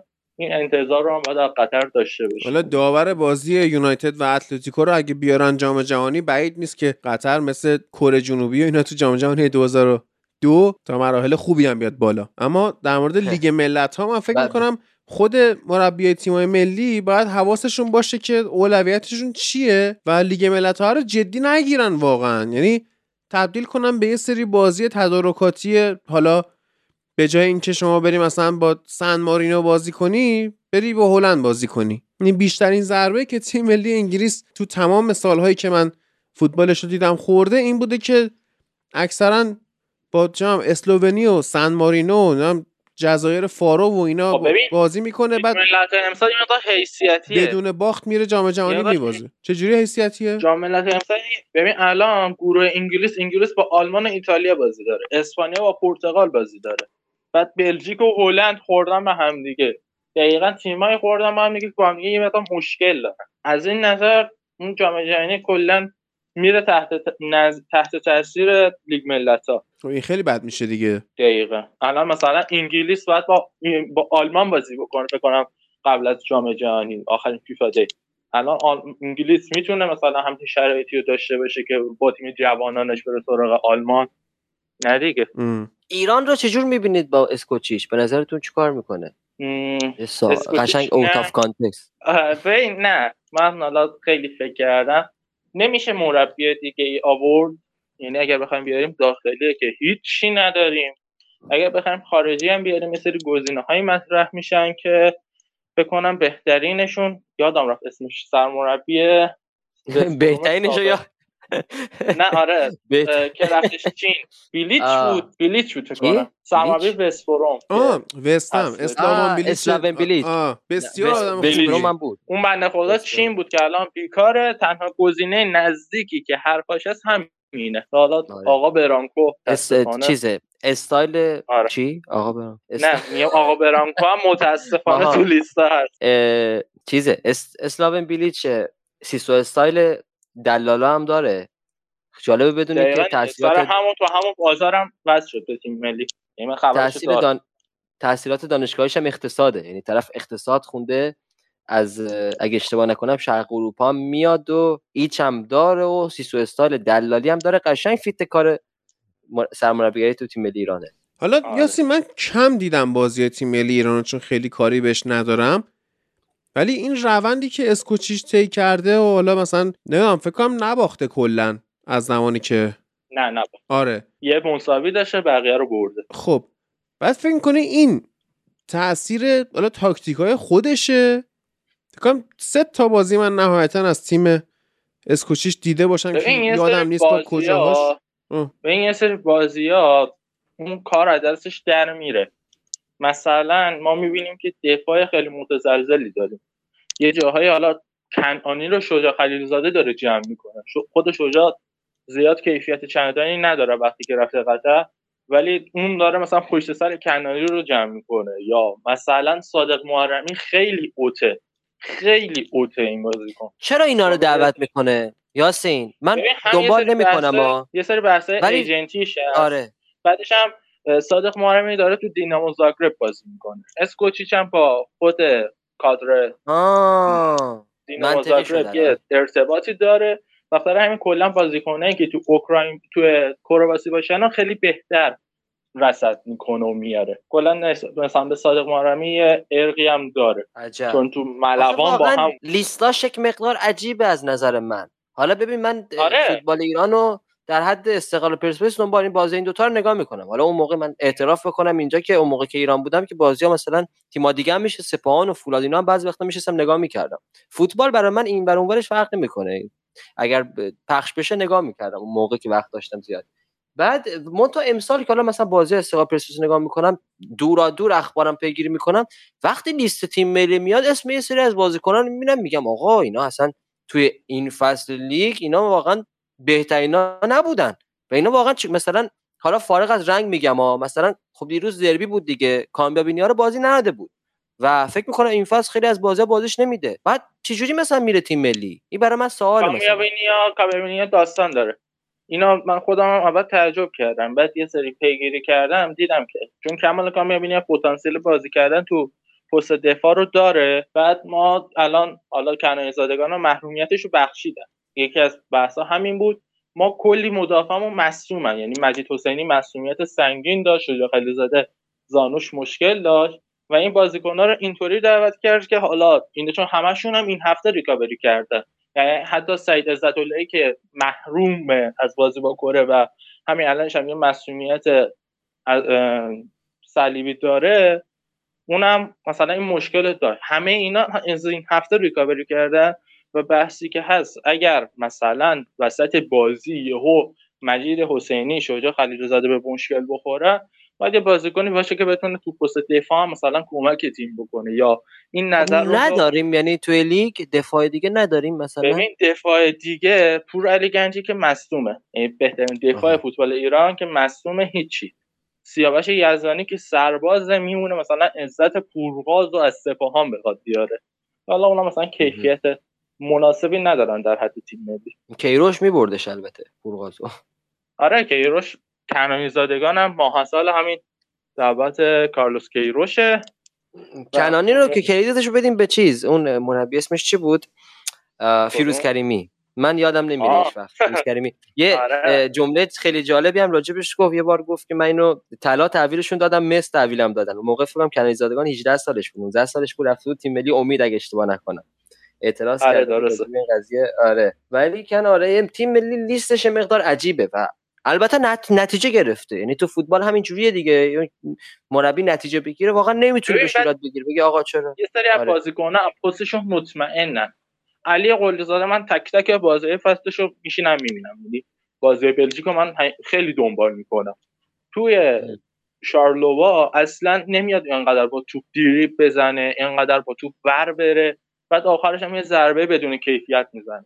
توی شارلووا میدونه که آقا الان این به این توپ بد ضربه بزنم، الان این بازیکنو بخوام دریبل بزنم نتونم، سرمربی میکشتم بیرون. اما توی تیم ملی اینطوری نیست دیگه، توی تیم ملی واقعا روی اعصاب هواداراست، خیلی بد ضربه میزنه، استارت فوق‌العاده افتضاحی داره، ولی از اون طرف هم حالا آقای اسکوچیچ مثلا هر بازی فیکسش میذاره.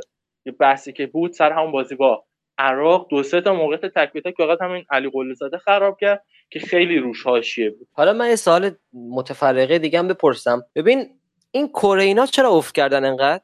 الان احساس میکنم فوتبال آسیا افت کرده، میدونی؟ حالا ژاپن هم باز به با...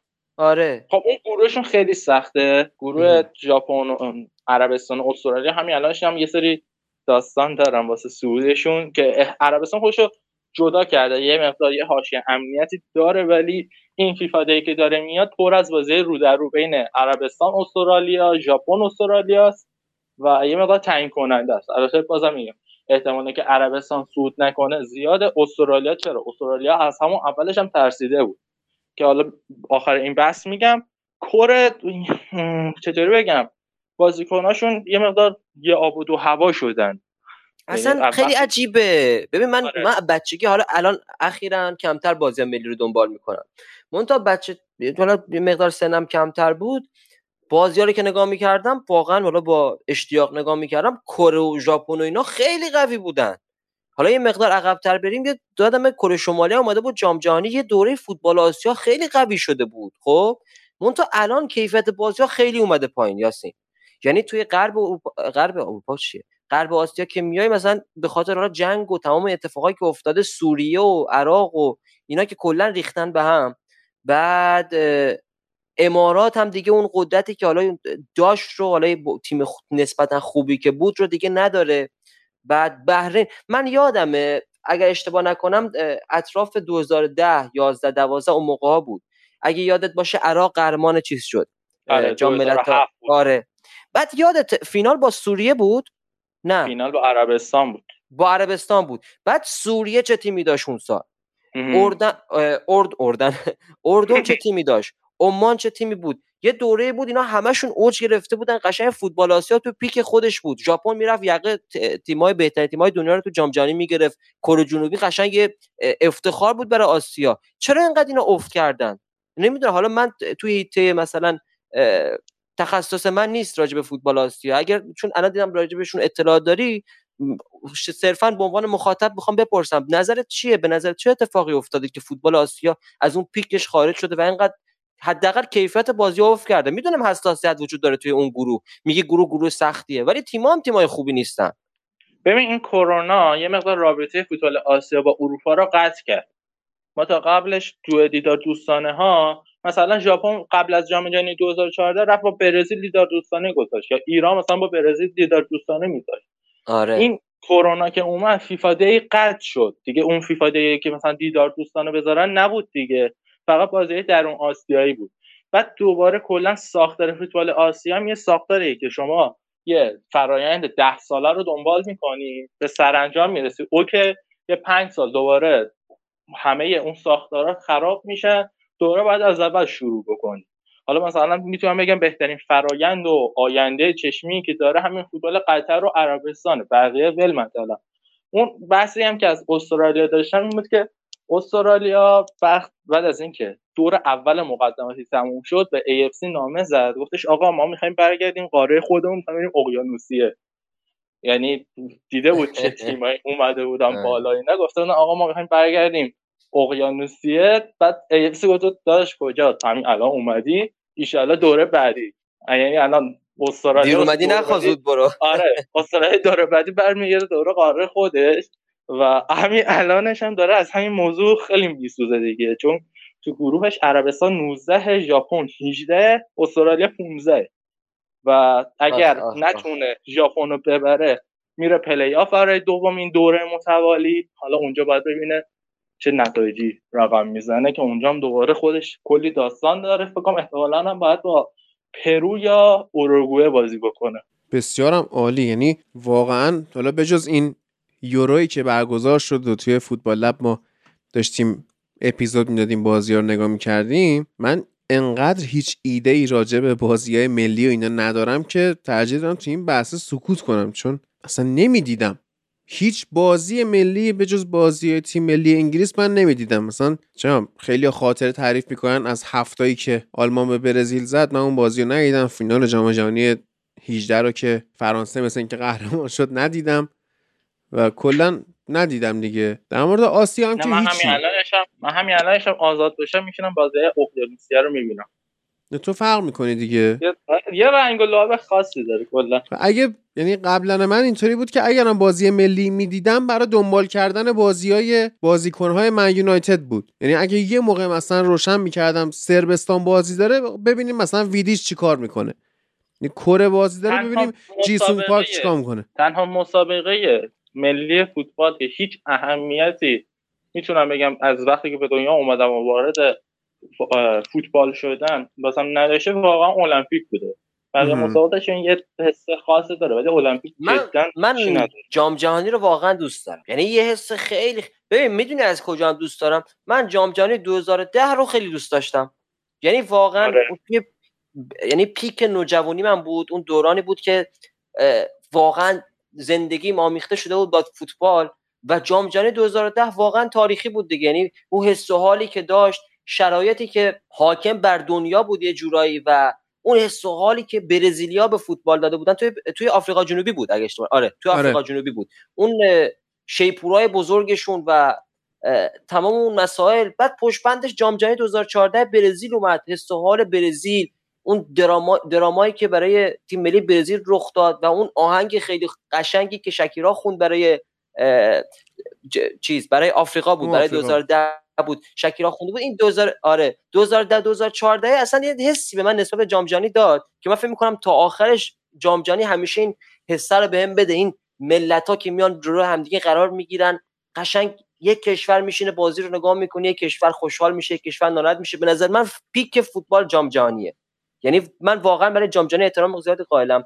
و این اطلاعاتی که البته راجع به مثلا سوریه و اینا تیم ملی‌هاشون که گفتم اخیراً توی مثلا ده سال اخیر دارم، به خاطر اینه که حالا من خب از خوزستان میام، بعد پدرم هم قشنگ مثل یاسینه، یعنی پدر من خب الان بایشسته است، بعد اگر بایشستم نبود همینجوری بود، از خواب که بلند میشد تلویزیون روشن میکرد، هر فوتبالی هر جای دنیا حتی تکرار بود نگاه میکرد، خب و چون حالا عرب زبانم هست بازیای تیم‌های عربی رو همه رو نگاه میکرد. برای همین من حالا راجب سوریه و عراق و اردن و این کشورها فوتبالش مقدار اطلاع دارم، به خاطر که بازیشون دیگه با پدرم نگاه میکردم و واقعا تیم خوبی بودن. نمیدونم یاسین یادش میاد یا نه، تو ده, ده سال پیش تقریبا این موقع همه اردن هم تیم خوبی بود و الان که میبینم اینقدر مثلا فوتبالشون افت کرده، واقعا آدم ناامید میشه نسبت بالا به قاره آسیا، چون فکر میکردم در حال پیشرفته، فکر میکردم این کشورها همه فوتبالشون داره پیشرفت میکنه، منتها الان تنها فوتبالی که میبینم داره پیشرفت میکنه قطر و تا حدودی عربستان داره اصلاحی به فوتبالش میده، حتی کره و ژاپن و اینا رو احساس میکنم دیگه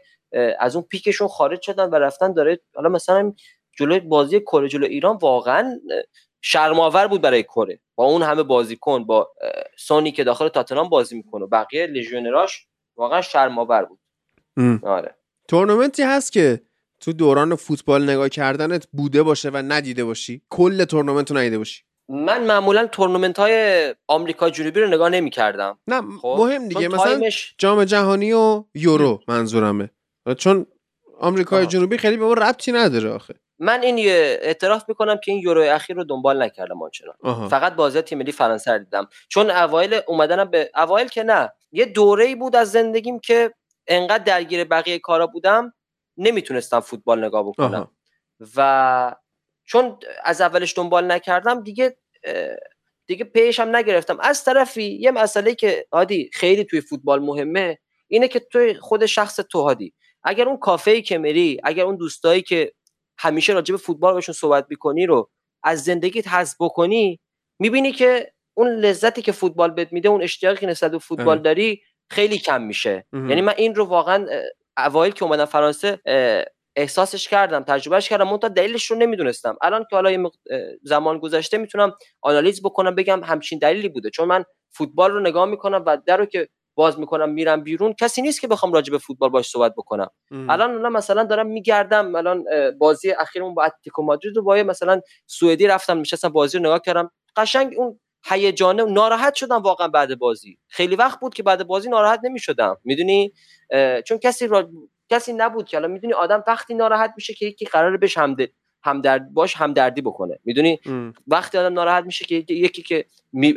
مهمه میدونی نزدیکش هست قراره این درد رو با کسی شریک بکنه، وگرنه آدم مثلا توی تنهایی بشینه فیلم طنز نگاه بکنه که آنچنان نمیخنده دیگه، درسته؟ اره. میگم که به خاطر همین من این یورو اخیر رو دنبال نکردم و فکر می‌کنم فقط همین باشه، یعنی تمام یوروها و جام جهانیار دیدم، منتها بازی آمریکا جنوبی رو دنبال نمی‌کنم، مهمن قشنگن، منتها با اون فیلم تایم فیلم و سریال دیدن من تداخل داشتن همیشه، چون من همیشه شبا نصف شب نگاه می‌کنم، اینا همیشه بازیشون نصف شبه. یاسین تو چی تورنمنتی بوده دنبال نکرده باشی به کل؟ من فقط المپیک دیگه. آها اون یورو جام جهانی همه رو دنبال کردی؟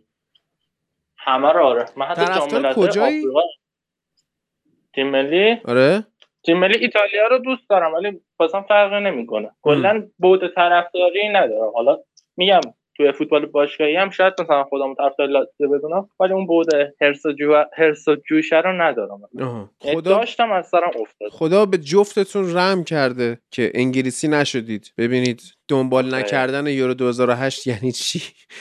یعنی اون حالا هلندم آنچنان شرایط خوبی نداشت اخیرانا. من حقیقتش یه یه اعتراف بکنم، من اولین فوتبالی که توی زندگیم خیلی با اشتیاق دیدم بازی ایران و پرتغال بود، جام جهانی دو هزار و شش. آره. اصلا منچستری شدن من از از اونجا میاد. خب من این نشسته بودم پیش بابام، بعد خب آره بعد رونالدو منچستری شد، بعد بابام گفت که به بابام گفتم بابا این کیه؟ گفت رونالدو.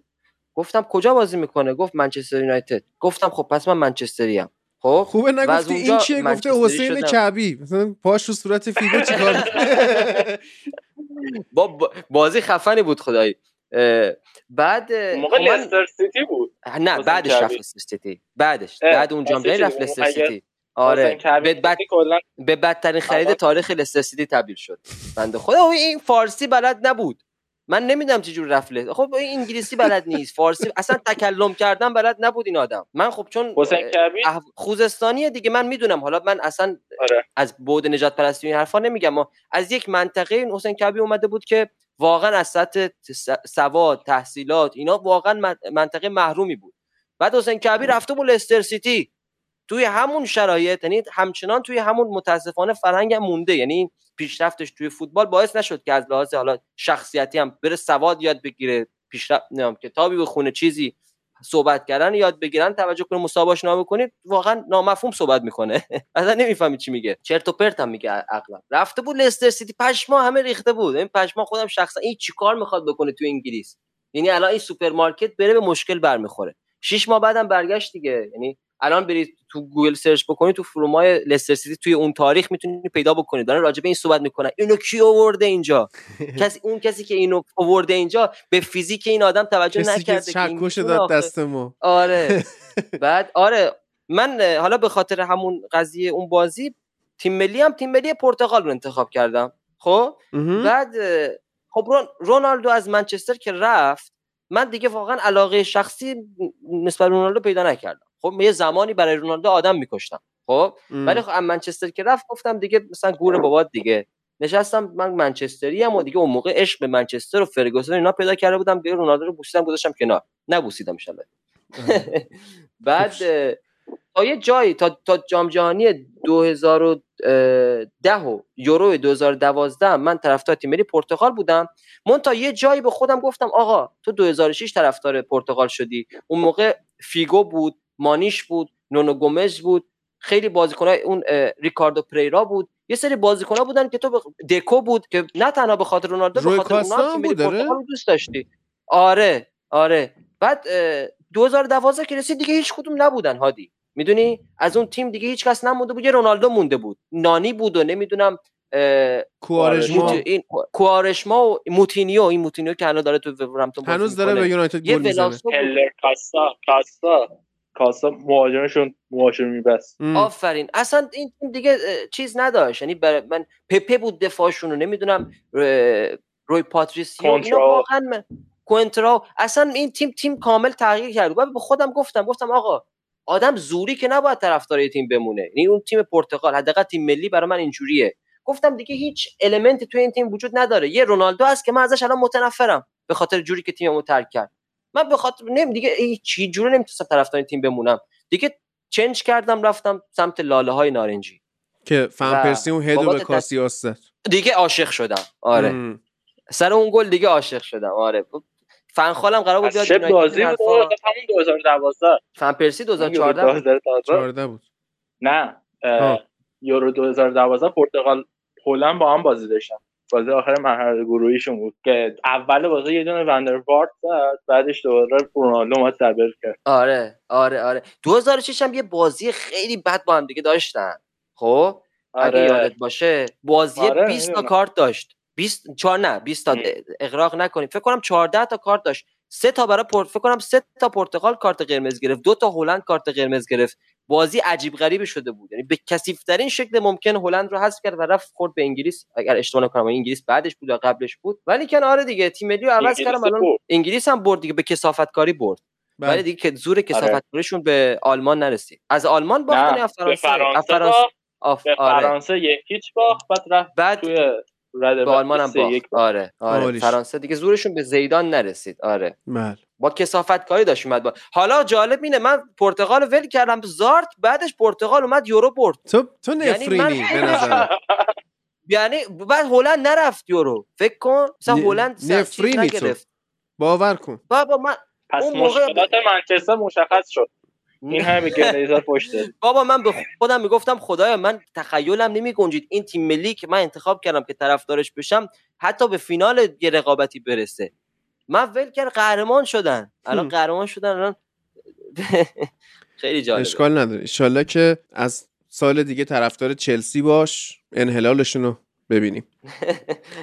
خب این به این صورت حالا باز اطلاعات بیشتر و صحبت‌های بیشتر در مورد جام جهانی رو توی قسمت بعدی خواهیم داشت و سایت و اپلیکیشن ویوزیک رو هم فراموش نکنید. بریم الان سراغ عید دیدنیامون که نمیریم، واقعا خدا رحمتش و لطفش رو با آوردن کرونا به زندگی‌های ما وارد کرد که این رسم ناجور عید دیدنی و این مهمونی‌های خانوادگی برچیده بشه، اون روبوسیا، اون سومیه که نمیدونستی باید بری یا نه، بعد بعضی موقع بد میشد، اینا واقعا جمع بشه، تموم بشه و همتون رو توی سال جدید دعا میکنم که بتونید به دور از فامیلاتون انسان‌های موفقی بشید، بی نیاز از ایدیای فامیلاتون پولدار بشید و کلا فامیلاتون رو رها کنید. اگه خیلی فامیلاتون رو دوست دارید اوکی، ولی اگه آدمی هستید که حتی یه درصد هم شبیه منید، امیدوارم قطع رابطه کامل انشالله براتون حاصل بشود. بچه‌ها دمتون گرم. اپیزود بعدی که از فوتبال لب خواهید شنید که انشالله این ال کلاسیکوه باشه و بعدش دیگه میریم سراغ یک فوتبال لب اکسترا جذاب و شنیدنی. با این خبرهای هیجان انگیز وقتش ازتون خدافظی کنیم.